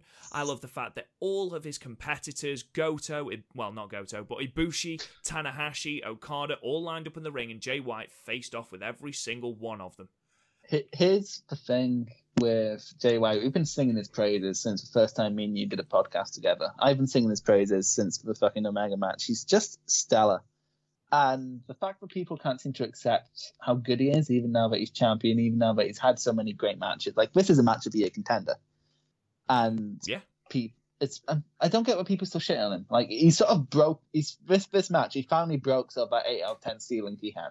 Do you know what? And I'm sorry, Ospreay isn't one to carry someone. Ospreay is really good, but he can't carry someone. Jay White played his role here. I think you've just you've just said exactly what was on my mind with the Ospreay thing not Mhm. being able to ca- if he's in a comp- if he's in a match with someone of equal standing as him, for example, look at his match with Pac recently Mhm. at Rev Pro. Um, Yeah. That's an outstanding match. Both men are of equal footing. Will Ospreay is a completely different style to Jay White. You're not going to have Jay Mhm. White hitting, you know, pip pip cheerio off the top rope. You're I not going to have that him. name. I know. I, I hate most of his name, most of his move names. I hate the I Robinson special. That's the worst move I've ever seen. Um, but anyway, Jay White is a completely different wrestler. He's a cold, calculated wrestler, Mhm. and every single thing he does, he's got a reason for doing, and that just makes him fucking mint. But Now, that's the thing. That's what people praise Suzuki for, but they give Jay White shit for it. I don't get it. Gaijin maybe. Yeah, but so I see other guys in shit on uh, shitting on him for it. So I think it's because it's so different. I mean, yeah, you can argue that Kenny paid his dues more than Jay White has paid them. Um, yeah, but his thing, Kenny wasn't a young lion, so he sort of, and also Kenny was perpetually had one foot out the door with New Japan. That's why they didn't push him as fast. Yes, which is which is fine.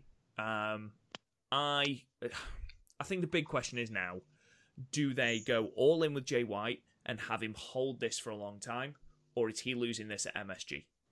I don't think he should lose at MSG. I think we should keep on Jay White because here's the thing: Jay White being champion provides such fresh man's matches. Because what Okada's feuded with everyone, Tana's feuded with everyone, um, Naito's feuded with everyone. He's your one option as champion right now, who gives you fresh matches. Yeah, I agree. Because look who look who he's still to go against. He's still to go against Naito, still to go against Bushi, um, Ishii, um, Hana. This literally everyone he has not faced yet in a one-on-one contact. So this gives you so many did great you, opportunities. Did you just say Hanare? I, I meant to say Makabe. Did you just say Hanare? I meant to say Makabe. Fucking hell, Chris. It- It, it was an accident. You think I. Hanare's ceiling is challenging for the heavyweight championship? Uh, I Garth, think Hana- Garth, just to give you some indication, that is like KM challenging for the Impact World Championship. Perfect. Yep, it's exactly what you want. Um, I mean, overall, this was. Am I right in thinking this is nine stars? I, I, I get it's another one of those where it would be ten if the title was on the line. Yeah, I don't think this Or, is ten like, stars. it- if it were bigger stakes, it would be ten. Like even if this was in a tournament, this would be a ten. But yeah, as, as it is, it's nine. Like that bit where he um counters a Blade Runner, flips over into a power bomb. Jesus Christ! It, everything was Do- so smooth. And when um he did um Ospreay did the dive and he got fucking Blade Runner in midair. Absolutely Oh, insane. fucking getting caught and just oh my god. This is Jay White's best match. This is possibly Ospreay's best New Japan match. I wouldn't say it was best match because look at any of his matches against Jimmy Havoc. But yeah, just great stuff. Yeah, really, really good. Um, Mhm. So that's the anniversary event. I think it's a certainly a sleeper for match of the uh, sorry for um, show of the year. Um, it But won't top win, to bottom, this might have been better than Wrestle Kingdom. I disagree. Um, but I This think didn't have a Cody versus Juice on it. why have you brought that up? we were having such a good podcast, Chris. and you just Honestly, had to bring- genuinely, this podcast has gone quite well, and then you bring up that bullshit. What the fuck's wrong with you? The fuck is wrong with you? Right. Anyway, um, as I mentioned earlier on the podcast, um, the New Japan Cup uh, rounds round one has finished with the last of the matches culminating today. Um, so what we'll do is we'll go through the tournament matches. We're not bothered with the undercard. I'll be honest, Chris, I haven't watched the undercard. I've Um, I've- just watched the I tournament haven't matches. watched any. I haven't watched any of. It. It's the G one thing. You don't watch fucking. You don't watch the tag, No. tag matches, do you? So we'll So start. why would? Yeah, we'll start with night one. Um, Mm. And what a way to open the tournament. We Oh my had God. Nakanishi losing to Yoshihashi in 12 minutes 26 seconds with the This is one out of ten. lock. This was, This is boring and botchy. This is one out of ten. I'll give it two because Two's the, two's the worst rating I ever gave him the Young Lion. And it was another Nakanishi match. ah, Nakanishi's like a tree, and he.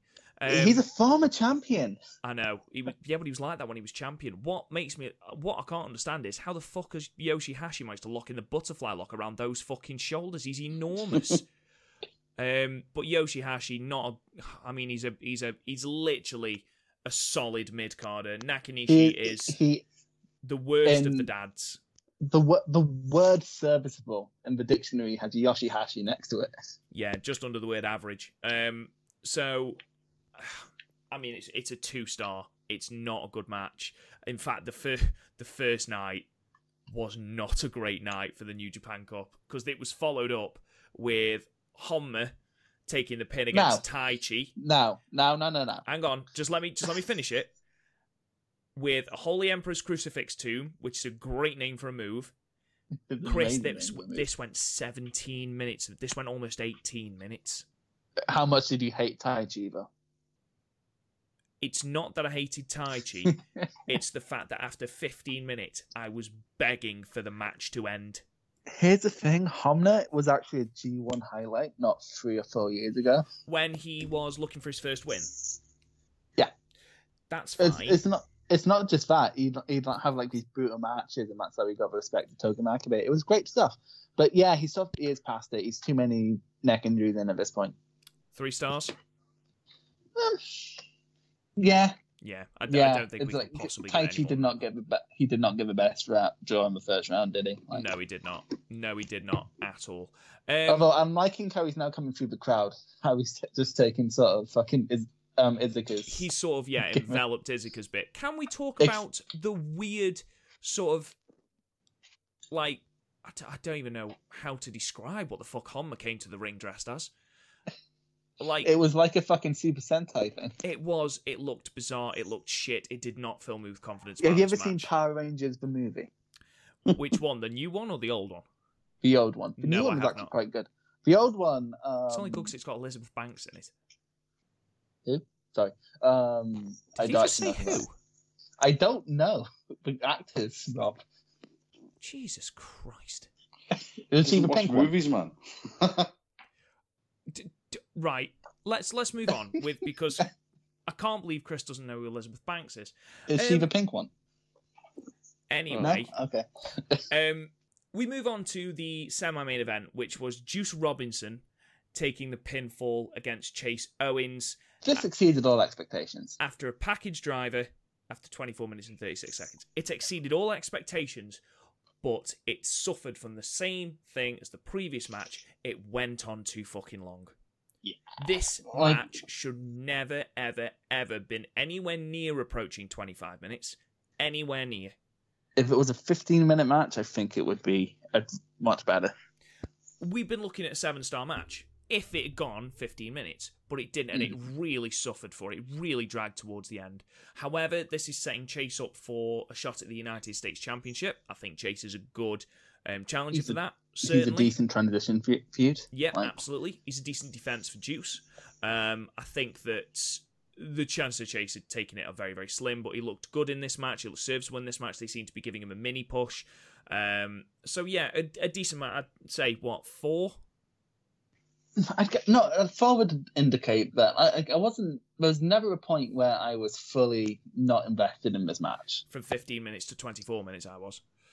Right, okay, but like there was never like I was looking at my feed to see how lo- to try and guess how much longer this match was gonna go, but I was never a point where oh, but like they weren't botching, they weren't doing anything else. This was I'd give it a five. This was like bang average, bang in the middle. Right, we'll give it that then. Um, and the main event, which was fucking brilliant.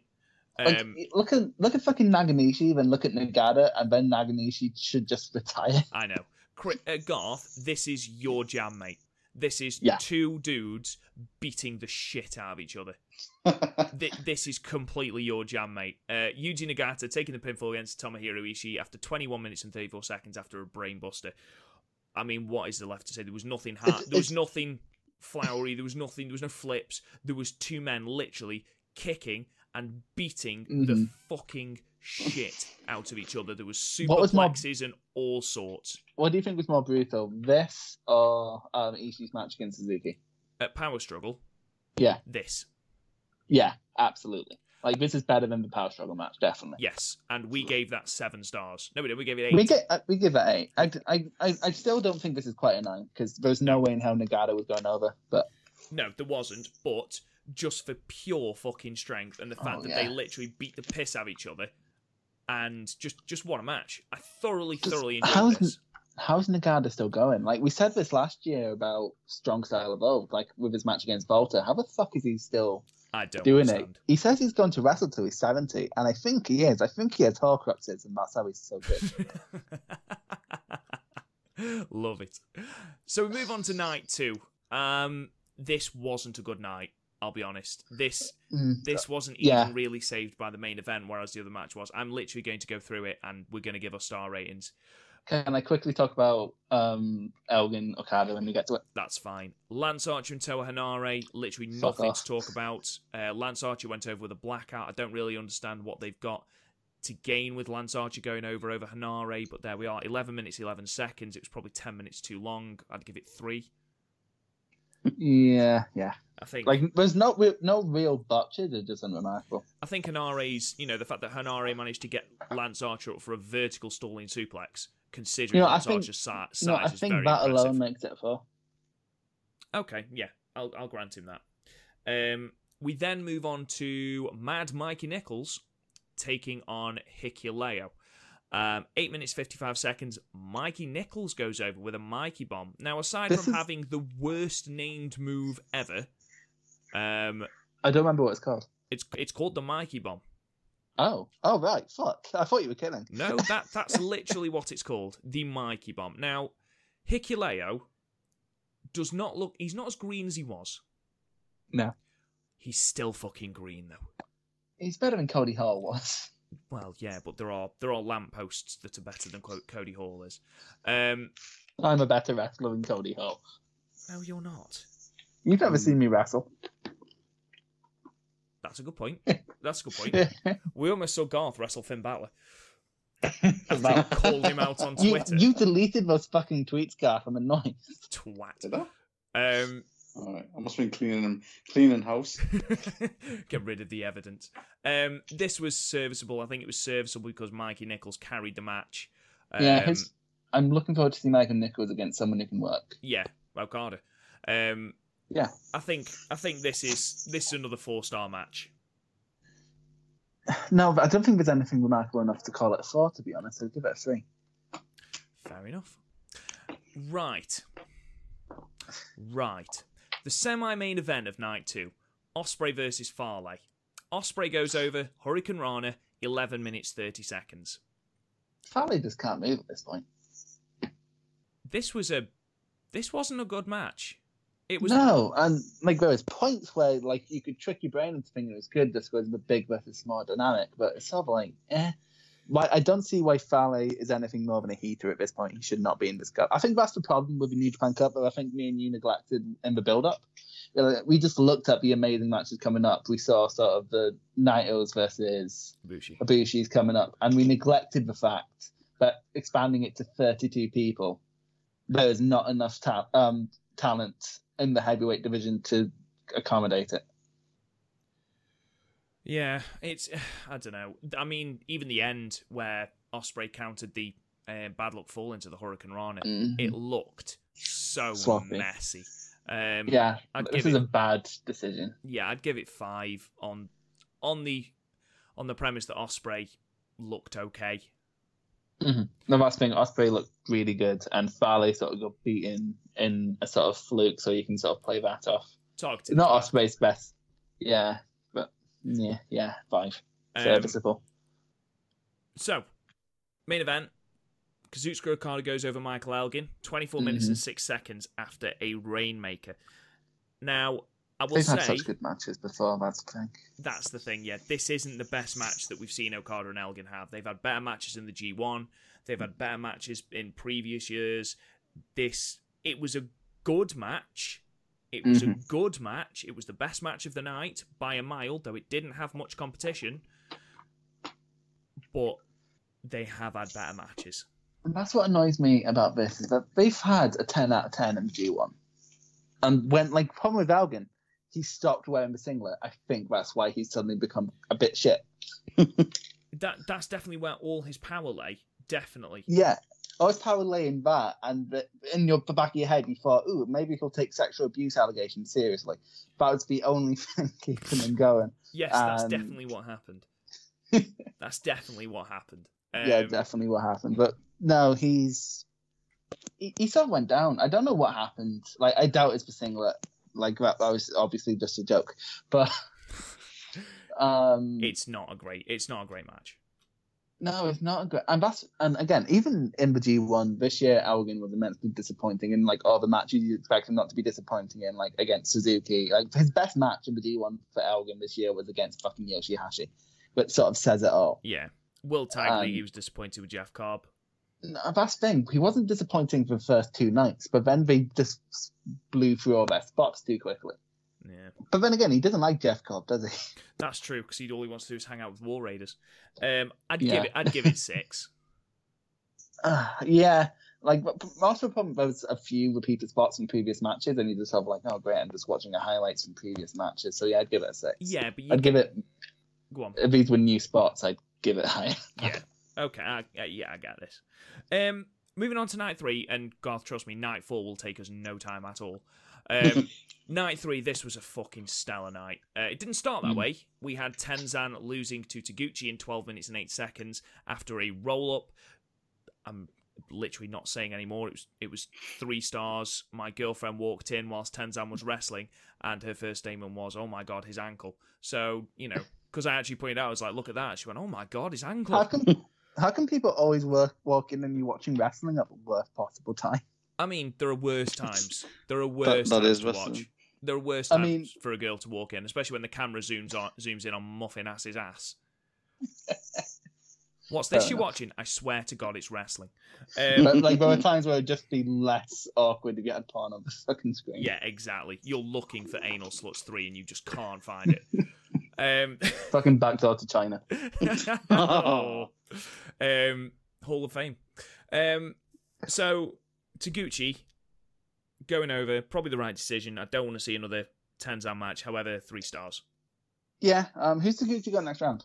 Uh, Tanahashi. Oh, that's gonna be fucking great. That's going to be a good match. Speaking of Tanahashi, he went over Shota Umino in the next match with a Texas Clover hold after 16 Mhm. minutes of 48 seconds. This was a really, really good match. Umino is just proving himself every day. He's doing really well for himself. I don't agree with the people saying he shouldn't go on excursion. No, that's that's literally the wrong thing to say. He needs to go on excursion. people- He needs to learn. Like, he shouldn't go to Ring of Honor No. because Jesus fuck. Because did you see fucking when showing Yoh in fucking Ring of Honor? You know what? Send him to Rev Pro. I think that would actually do good. I think the British crowd would do him good. Absolutely. I love Shota Umino here. He showed a bit of arrogance, showed a bit of character here, as opposed to just Mhm. being a bland young lion, attempting to use Tanahashi's Texas Clover hold against him. I love that. Um, Mhm. But Tanahashi He d- put he- him over massive here. He very much wrestled like I'm probably not going to win this, but I'm going to make a statement type thing. Exactly. And the commentary team did a fantastic job of putting Shota Umino over here. And you know what? There was a moment, even though we knew he was never going to win, there was a moment during one of the pinfalls when Tanahashi kicked out at the last possible minute where he genuinely got me. He genuinely got me. Tana's Um, been very giving recently, considering he didn't like. If you go back to like 2011, 2012, he was not a giving person no, to people lower than like he didn't even give um Devitt 10 minutes. So no. But you know, this was an this was excellent. Sixty minutes forty eight seconds the young lion went, and he was in Yeah. the Texas Clover Hole for fucking years. yeah, He was in it for ages before he tapped. I think I think this is seven stars. I'd give this seven. Like this is this is the best example of a young boy doing well in a long time. Yeah. Like, like wow, he's still a young boy. Absolutely, absolutely. Um, finally, we get to the se- no, we don't. Finally, what am I on about? Semi-main event now. We move to Evil losing to Zack Sabre Jr. in 15 minutes and 33 seconds with, and get ready for this. This is the move he lost with. Hurrah! Another year. Surely this one will be better than the last. The inexorable march of progress will lead us all to happiness. What kind of a fucking move name is that? I want it's they're just making move lanes long so Kevin Kelly can't shout it for fucking three seconds. Well, I know he tried to do with the idea. but thank God he didn't do it. Um, this was probably the best singles match I've seen between Evil and Zack Sabre Jr. I thought this was absolutely excellent. There was, one's good. I think I preferred um what the new beginning one. I The think I preferred that one. I think we Yeah. gave that eight. So Yeah. giving this seven. I know I'd say this is like about equal, just one's a slightly higher rate. See, I preferred this one, and it was mainly because the transitions here seemed a lot smoother. And I don't know why. There was just bits that were like, fucking hell, that was smooth. I think it was the section at the end.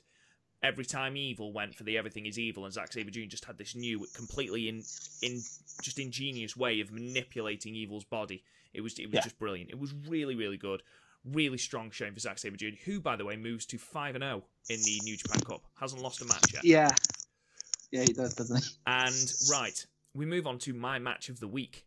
Um, the main event: Kota Ibushi beating Tetsuya Naito in 20 minutes and 38 seconds with a Kamigoye. Now, this, Chris, went 20 minutes and 38 seconds. hmm The Juice Robinson match went almost 25.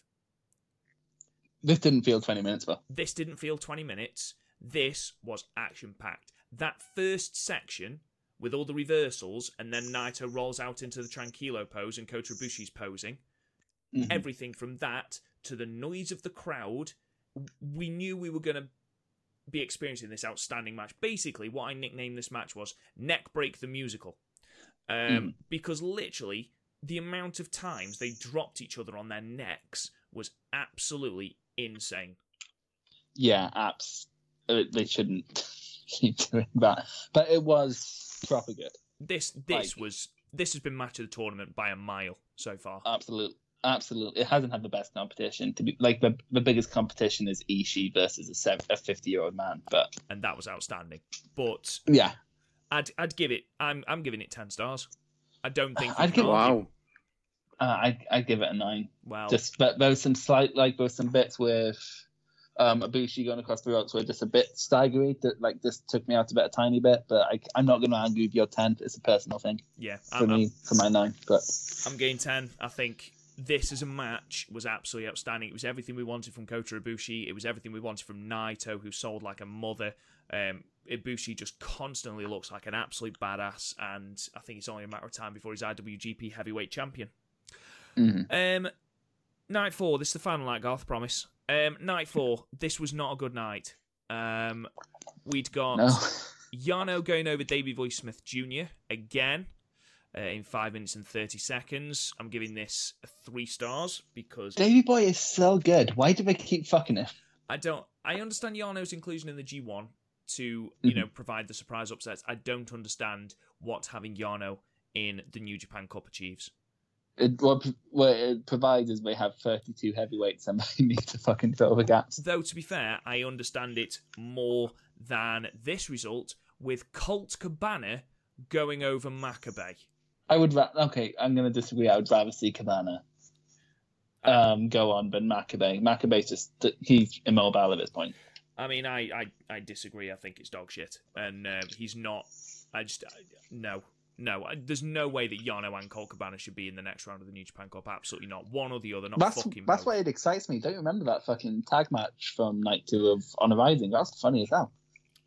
We're not talking about it. Um, the semi-main event then was Kojima against Suzuki, with Suzuki going over in 30 minutes 43 seconds with a Gotch-style pile driver. This was a really good match, far better than This I thought it was going to be. well, Um, that's the thing. Kojima and Nagata are the dads who can still go. Yeah. So. Even if Kojima's machine gun chops are the worst thing ever. Oh, fucking!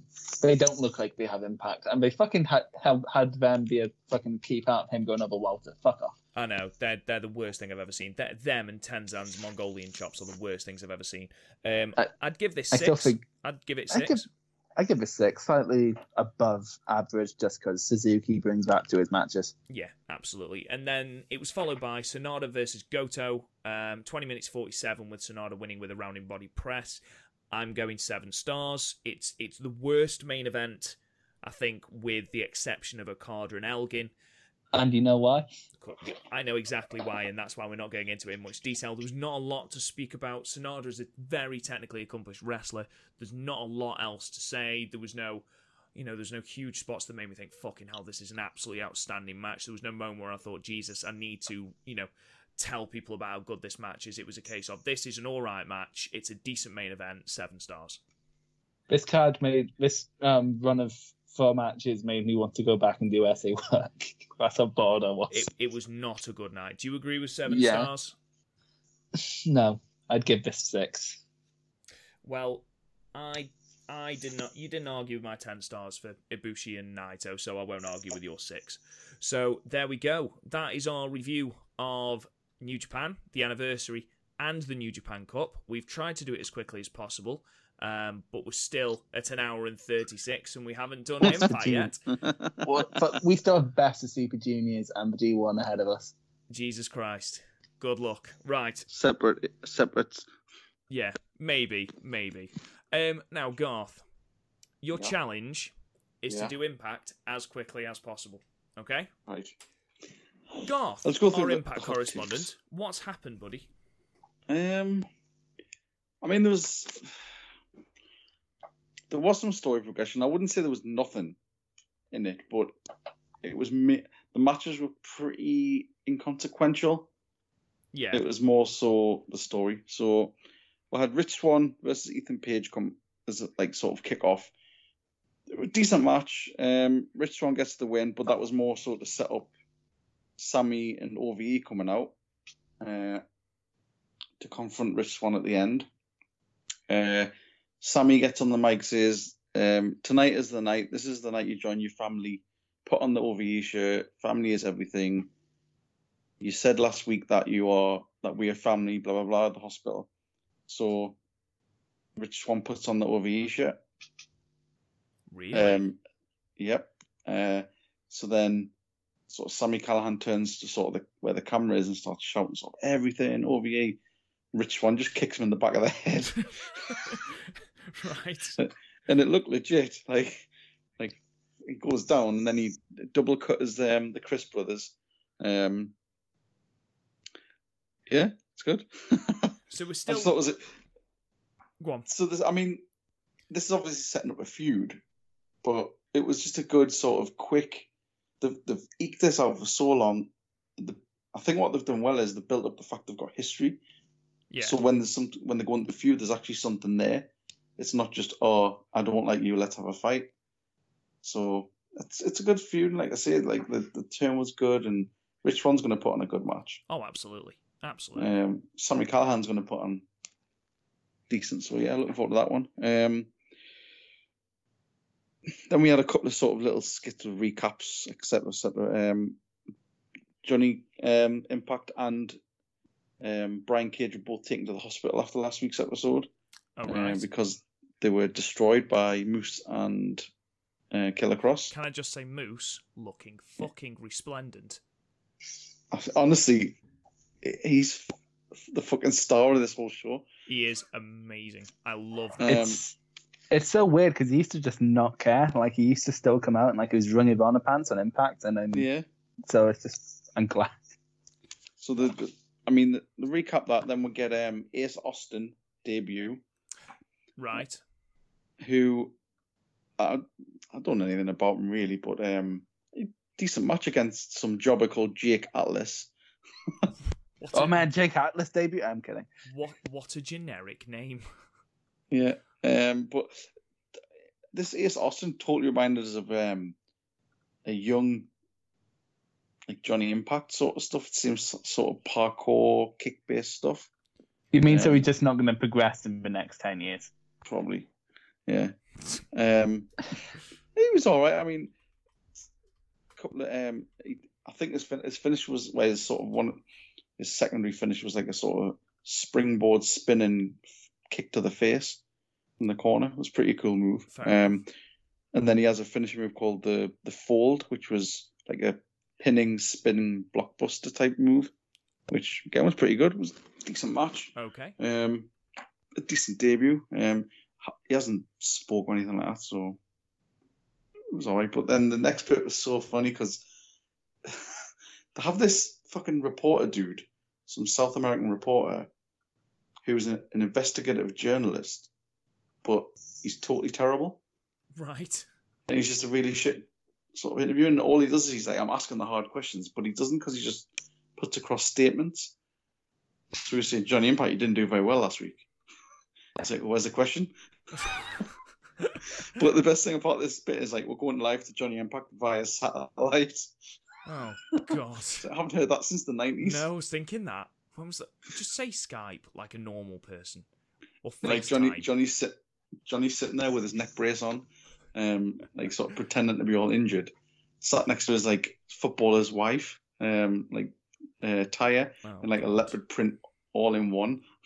I, just, I can't take to her. I cannot take to her. I of, um, and then it sort of, like Johnny Impact sort of, yeah, well, I will, I will give uh, Johnny Cage a match when I'm better, but they're talking about neck infusion.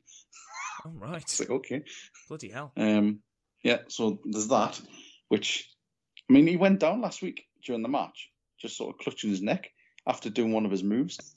So it's obviously part of the story, I'm guessing. Well, you'd hope I mean, so. Yeah. I mean, it's not real, so Wrestling is not Um, real. Wrestling yeah, is exactly. not real. I hate to um, tell you and that. then, and then, oh my god, I tell you what isn't real.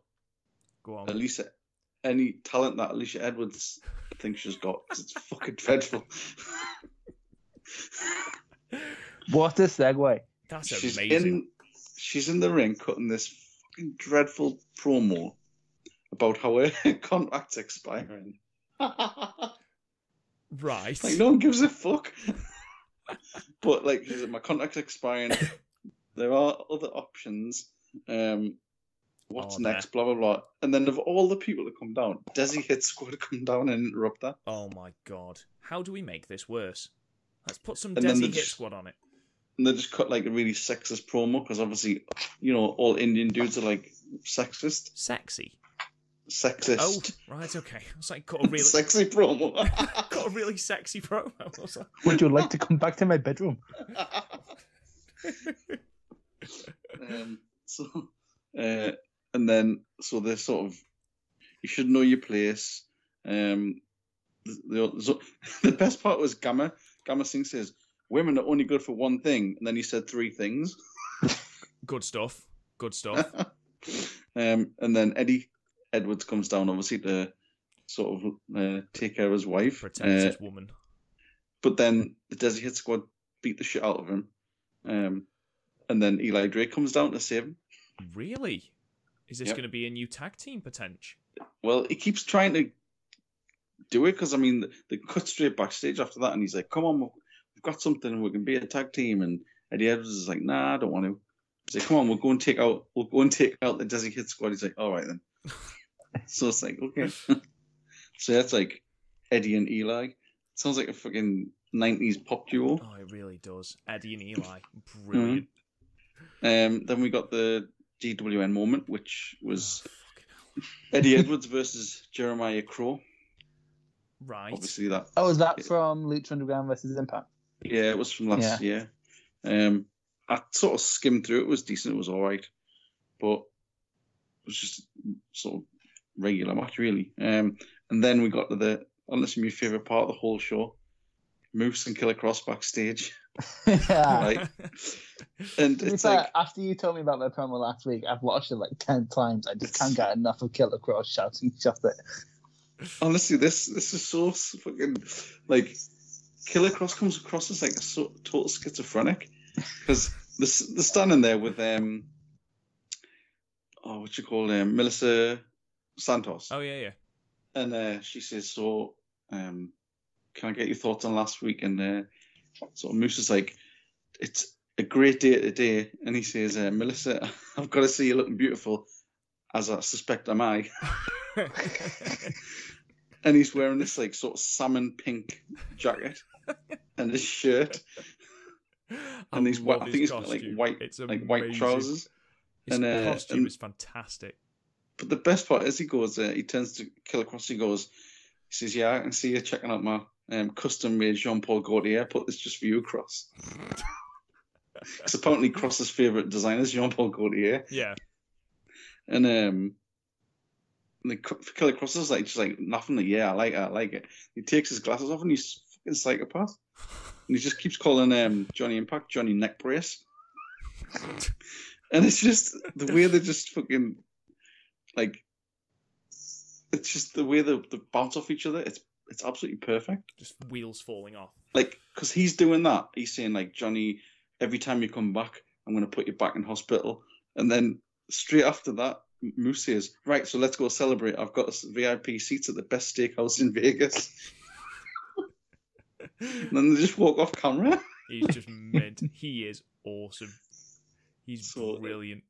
It's just really, really good. Um, honestly, I can just watch them for the full fucking hour and a half. Think No, no joke. If it, if Impact was like a being the elite style show with Kross and Impact, and Kross and Moose, I would actually watch it every week. It's, it's brilliant. Um, we got another Rascalz skit, which was just it was all right. It was they're talking about um because the they were set up a match between the Rascalz and Lucha Brothers at the end of the Yep. show. Um, so they said they need to get masks to get power. Are you 'Cause sure? obviously- Are you sure you're not watching Lucha Underground? Honestly, it's like it's like first we get the masks, then we get the power, and then um, I think it's De- uh, Dez holds up a Kikutaro, whatever he's called. Oh, that comedy wrestler. Yeah, with the little hat on and stuff. Kikutaro, sorry. Yeah. And um, sort of Vince keeps going, You've ripped his face off. What have you ripped his face off for? Because they're all high. It's a shit sk- skit, so um, skin past that. And then we got my second favourite part, the Dark War. oh, Jesus Christ. oh.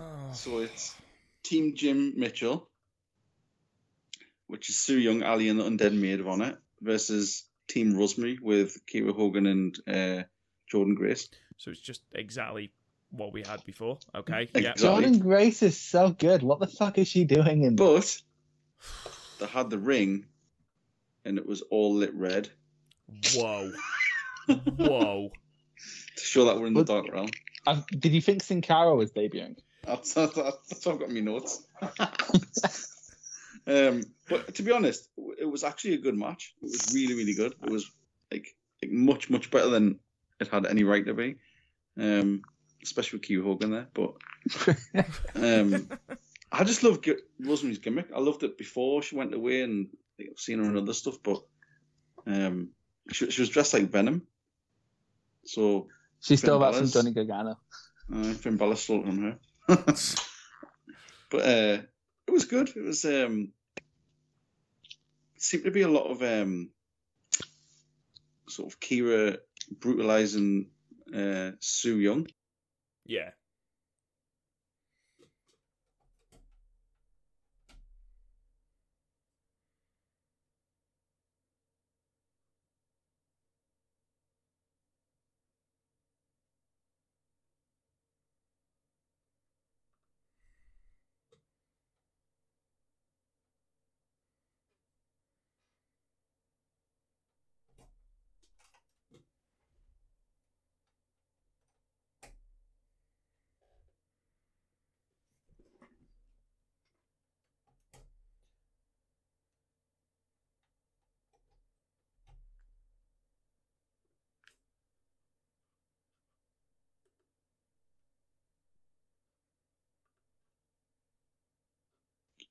But it's like it's just shit. But like Konnan's standing there, Glenn Gilbertti comes over.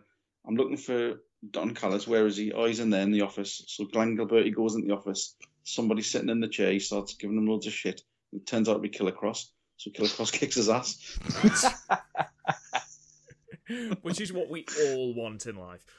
And then fucking and then Glenn Gilbertti comes out of the, the room and he's all dazed and stuff and it's going to sort of it's making it look like he's been sort of punch drunk. And then you start hearing fucking uh, Vince Russo like parts of his radio show playing in Glenn Gilbertti's head. Honestly. Right. They've been smoking some crack at that show. Apparently so. it's Um, like Raw. So yeah, um, that's a running theme as well. The Glenn thing. Yeah. Um, or actually, there was quite a funny bit with them. To be fair, there's like these three dudes stood with their back to him, and one's got sort of bleached white hair. The other two got long hair, and he walks up and he's like, "Matt, Nick, Cody," and they turn around. It's obviously not them, I love that. That's amazing. Um, because he's like, because he says Matt, Nick, Cody. That could be a really good booker for uh, all elite. it's just fucking hell. Sorry. Um, he ends up finding Scott D'Amore, and then Scott D'Amore says, "Don's doing um, commentary like he does every week." so, uh, so fucking Disco's like, "All right, I'll go and do some commentary." Then. Oh god. Honestly, it's It's Disco Inferno becoming the Deadpool of, w- of Honestly, TNA. he is like that because it's so self like self-referential. It's like he's almost talking to the camera. Um, I mean, it was it was entertaining. It was funny enough, but it went on far too long, Yeah. and it's continued into the next sketch with Scarlett Bordeaux. Oh god. I could I could just hear Rob sink. Well, he's he's he's he's goes on a commentary. Josh Matthews goes into the ring, calls Sco- like, calls Scarlett down. She comes down. Apparently, it was her first in ring debut. She doesn't fight. She just talks in the ring. And then Glenn Gilbertti comes out, comes into the ring because she calls him out for saying that he was like a he was because he wore the turkey suit and stuff like that. Oh good, we're referencing that dog shit then. Exactly. um, so she's she's standing there and he starts saying, "You suck. You shouldn't be in the ring. Women shouldn't be wrestling." Blah blah blah. Oh and at this moment, it was just like, "Oh, for fuck's sake, man!" Uh, so she just slaps him and she properly slaps him because his face goes beetroot. Um, and then she says, basically, um, "Next time I see you, I'm gonna kick your ass and make my bitch." Fair so they've enough. so they've set up uh, Scarlett Bordeaux versus Disco Inferno for a match. Oh God, that that's literally I, That is oh, match of a week material. It's fucking dreadful. I cannot wait Um, for your review of that match. Aye. Rebellion, apparently. 20th of April. You're fucking joking. They're actually putting No. that on pay per view. Oh, yeah. It's, it's going to be one of the highlights. Fuck. Um, Surely then they should put it Mania weekend. Surely. Oh, hopefully. At the same time as the mini main event as well. Uh, we did get a, a good bit with Tessa backstage. Um, just basically all pissed off as usual. Yeah, Um, that's her go-to. she's, it just says um, it's basically she's going to face off against Jordynne Grace, which next week, which would be good. Yeah. Right, good. Finally, Jordynne Grace is being booked in a match. Yeah, and then next, and then like sort of the winner from that gets a shot at the title, whereas That'd Tessa's like, hang on a minute, I haven't got my fucking rematch. to be fair, how many rematches does? Yes, she did. I know she did. She's thinking She's that. I had, like, she's, had, she's had two. Oh, okay. Right. Yep. Carry. Do Um, carry on. And then, and then we got the main event, which was a really really good match. The Rascalz versus Lucha Brothers. Yep. Just what you would expect from these two. Just loads of flippy shit. Um, fast paced stuff. Loads of sort of double moves, double team moves. Um, Dez was like the sort of standout in this match. He was excellent. The Um, and then um, Wentz and Fenix as well. Sort of, they were outside at the sort of corner post, and Dez ran at Wentz, and he sort of, um, sort of gave him a boost up, and he flipped him over the ring post from the outside onto the Lucha Brothers. It's fucking insane. Nice. Like he just just missed the top of the ring post. Um, and then the Luchas get the win with uh, obviously like the, the Penta driver. yeah. Um, and it, it was good. And then, like, really, like, that was like the best match of the night easily. Um, and then it goes to backstage where Konnan basically orders the Lucha Brothers to give LAX a rematch. So it seems like they're sort of planting the seed for their being a proper heel turn. Do you think Konnan. we are going to get LAX taking on the Lucha Brothers again at Rebellion, or do you think we're going to get new competitors? I mean, they they did label the last one the last chapter. It would seem know, like a bit of a kick in the teeth if it wasn't. I think it's, I think it's, it's got to happen because the way Konnan was like Konnan sort of comes out and he's talking and he says, "You look, you de- you're dealing with me now, and I'm ordering you to do this match." Yeah. And then them like the Lucha Brothers sort of look at each other and go, "Well, what would what would we do?" As if he's the sort of ringleader. So I'm annoyed Konnan's about it, actually, because he died in fucking Lucha Underground season one. He should still be dead. fucking kayfabe. yeah, well, so did that kid that they knocked over. Oh yeah, Look what happened to GBH. So I mean, overall, it was like it was a good match, um, and a good, a decent. I say a decent show. It flew over because it was only pretty much an hour, but they need more matches and like proper matches, not all these stupid skits backstage. That's the thing I keep finding with Impact, and is a uh, whenever I've jumped on or when I'm hit, listening to you talk about it, their roster is not deep. They need a deeper That's- roster. I think that's the biggest problem they've got. It's they're obviously working on other people's schedules as well. hmm So, but I mean, like I say, it was it was it was an easy watch, and I mean, uh, the stories are moving on, and it's setting up the matches for the next pay per view. But the problem we've got is in between all of this, we've got this one night only thing with RVD and Sabu and all this stuff, which is That's the Mania weekend show, isn't it? That's yeah, two and nights it's not really going to mean anything. Yeah, and it's it's just an exhibition, really. But they're really pushing it hard. But that's what that's what you have to do. I mean, yeah, for Mania weekend to get people through the door, because like, I'm not being funny. Impact doesn't have the viewer base it once was. It's not going to draw No. ahead of like. Ring of Honor or Nowhere even near. MLW. So Nowhere near. Um, Yeah, so moving on. Right, thank you very much, Garth. Now, at the moment, we said that we weren't going to go to two hours, and as I speak, we're on one hour 57. So, we've done a terrible job of that. What I suggest, and ladies and gentlemen, you are privy to an on air production meeting, um, what I recommend is the Wrestling Classic we do as a separate podcast later in the week and release that later. I think that's the better idea. Just because otherwise, this is going to go two and a half hours easy. Easy. Mm. Yep, are we up for that? Yeah. Right. Yeah, Yeah. do that. Yeah. So the final section of our podcast today, ladies and gentlemen, you've just had a little sneak into uh, a little sneak peek into our very squalid world. Um, you is our match of the week. So Garth, we'll start with you. What was your match of the week, bro? Um, I'm not going to pick a Impact one because probably only the Lucha Brothers one, but so I'm going to go with uh, the US Championship match on SmackDown because Joe won. and He's my favorite, Fair enough. That's a that's a very reasonable reason to pick him. and I was elated that he's finally got some silverware. I just hope they use him right. I just I hope they use him right. I mean, the promo he cut after it was magnificent as well. He's calling out Cena. I mean, I'd love, Yeah. I'd love to see Cena versus Samoa Joe. Are we going to see it? Probably not. Well, we haven't had a really good Cena match for two years now, which Yeah. makes me slightly Um, worried. When was the last decent? I mean, he had a decent match with Nakamura in that number one contendership match. That was a decent. His last match. really good one was versus AJ. I was going to say that one with AJ, didn't he?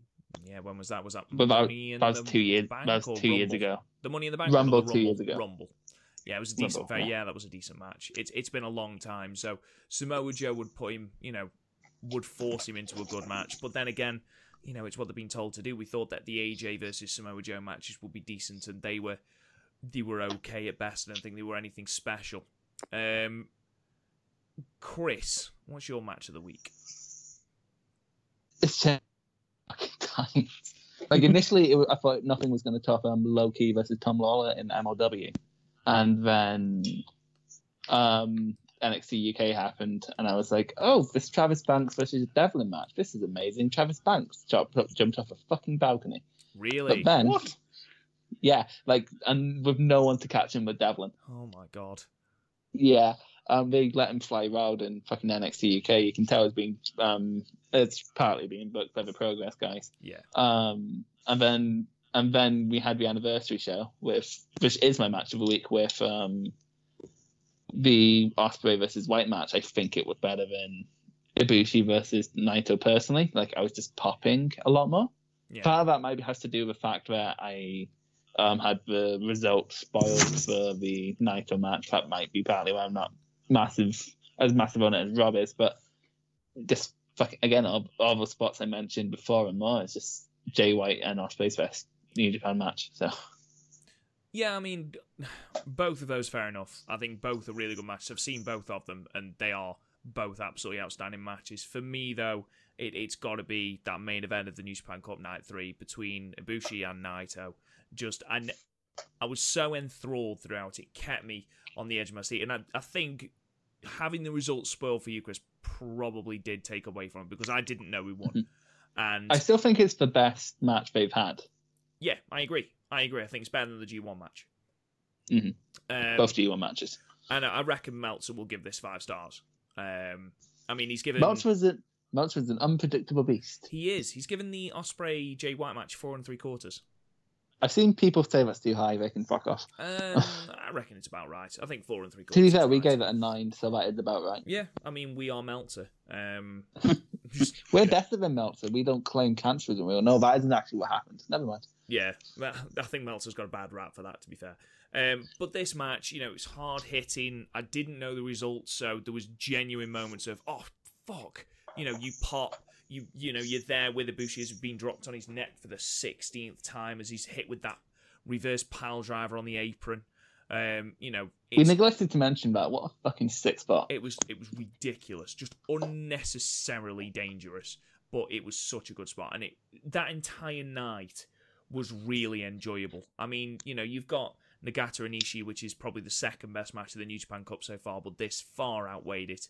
What a match! Two fantastic competitors. I'm so glad Ibushi has signed for New Japan for another two years. Thank God. Great match. So, Yes. ladies and gentlemen, we promised not to go over two hours, and we failed you because it's now two hours and two minutes. But I feel like we had a lot to cram into our podcast today with having reviewed Fastlane very, very briefly, um, the New Japan Cup days one to four, the anniversary show, Impact, and all of the news going on in the world of wrestling, even though it's all fake. Um, there's there's a lot going on, so I think we've done well to cover it in two hours. Um, thank you for listening. Thank you for bearing with us. Um, we really do appreciate it. You can follow us on Twitter at, at Podmania. Uh, Chris, I know you've changed your bloody Twitter handle again, so thanks for that. Just so I was getting used to it. Mine's at Real Rob Goodwin. Garth, what's yours? Uh, After Jackson. Chris? At Candy Chris 97. Fuck sake. Can I just say as well, ladies and gentlemen, any issues you might have with the podcast, please direct them at Chris, because nine times out of ten they are his fault. Um, I don't think the length is my fault this week. no, I think everything else is though, without a shadow of a doubt. Um, in the meantime, ladies and gentlemen, don't forget to subscribe to. I'm only joking, Chris. I love you really. Um, don't forget to I am the Mark Webber of this podcast. You really are. Don't forget to subscribe on any good uh, podcasting platform iTunes, um, Google Play, Podcast Addict, Castbox, Podbean. We're on them all. Please go check us out. Leave us reviews, subscribe. It helps us loads. Thank you so much. You can subscribe to our YouTube channel at at is it Real Podmania? It's Real Podmania. That and Instagram are both that. Um, Facebook Podmania Podcasts. Thank you so much for listening, guys, and we will be back next week. See you later. You've been listening to the Podmania Pro Wrestling Podcast. Follow us on Twitter at Podmania, Facebook at Podmania Podcasts, and YouTube and Instagram at Real Podmania. And check out the website podmania.co.uk. Until next time, wrestling fans.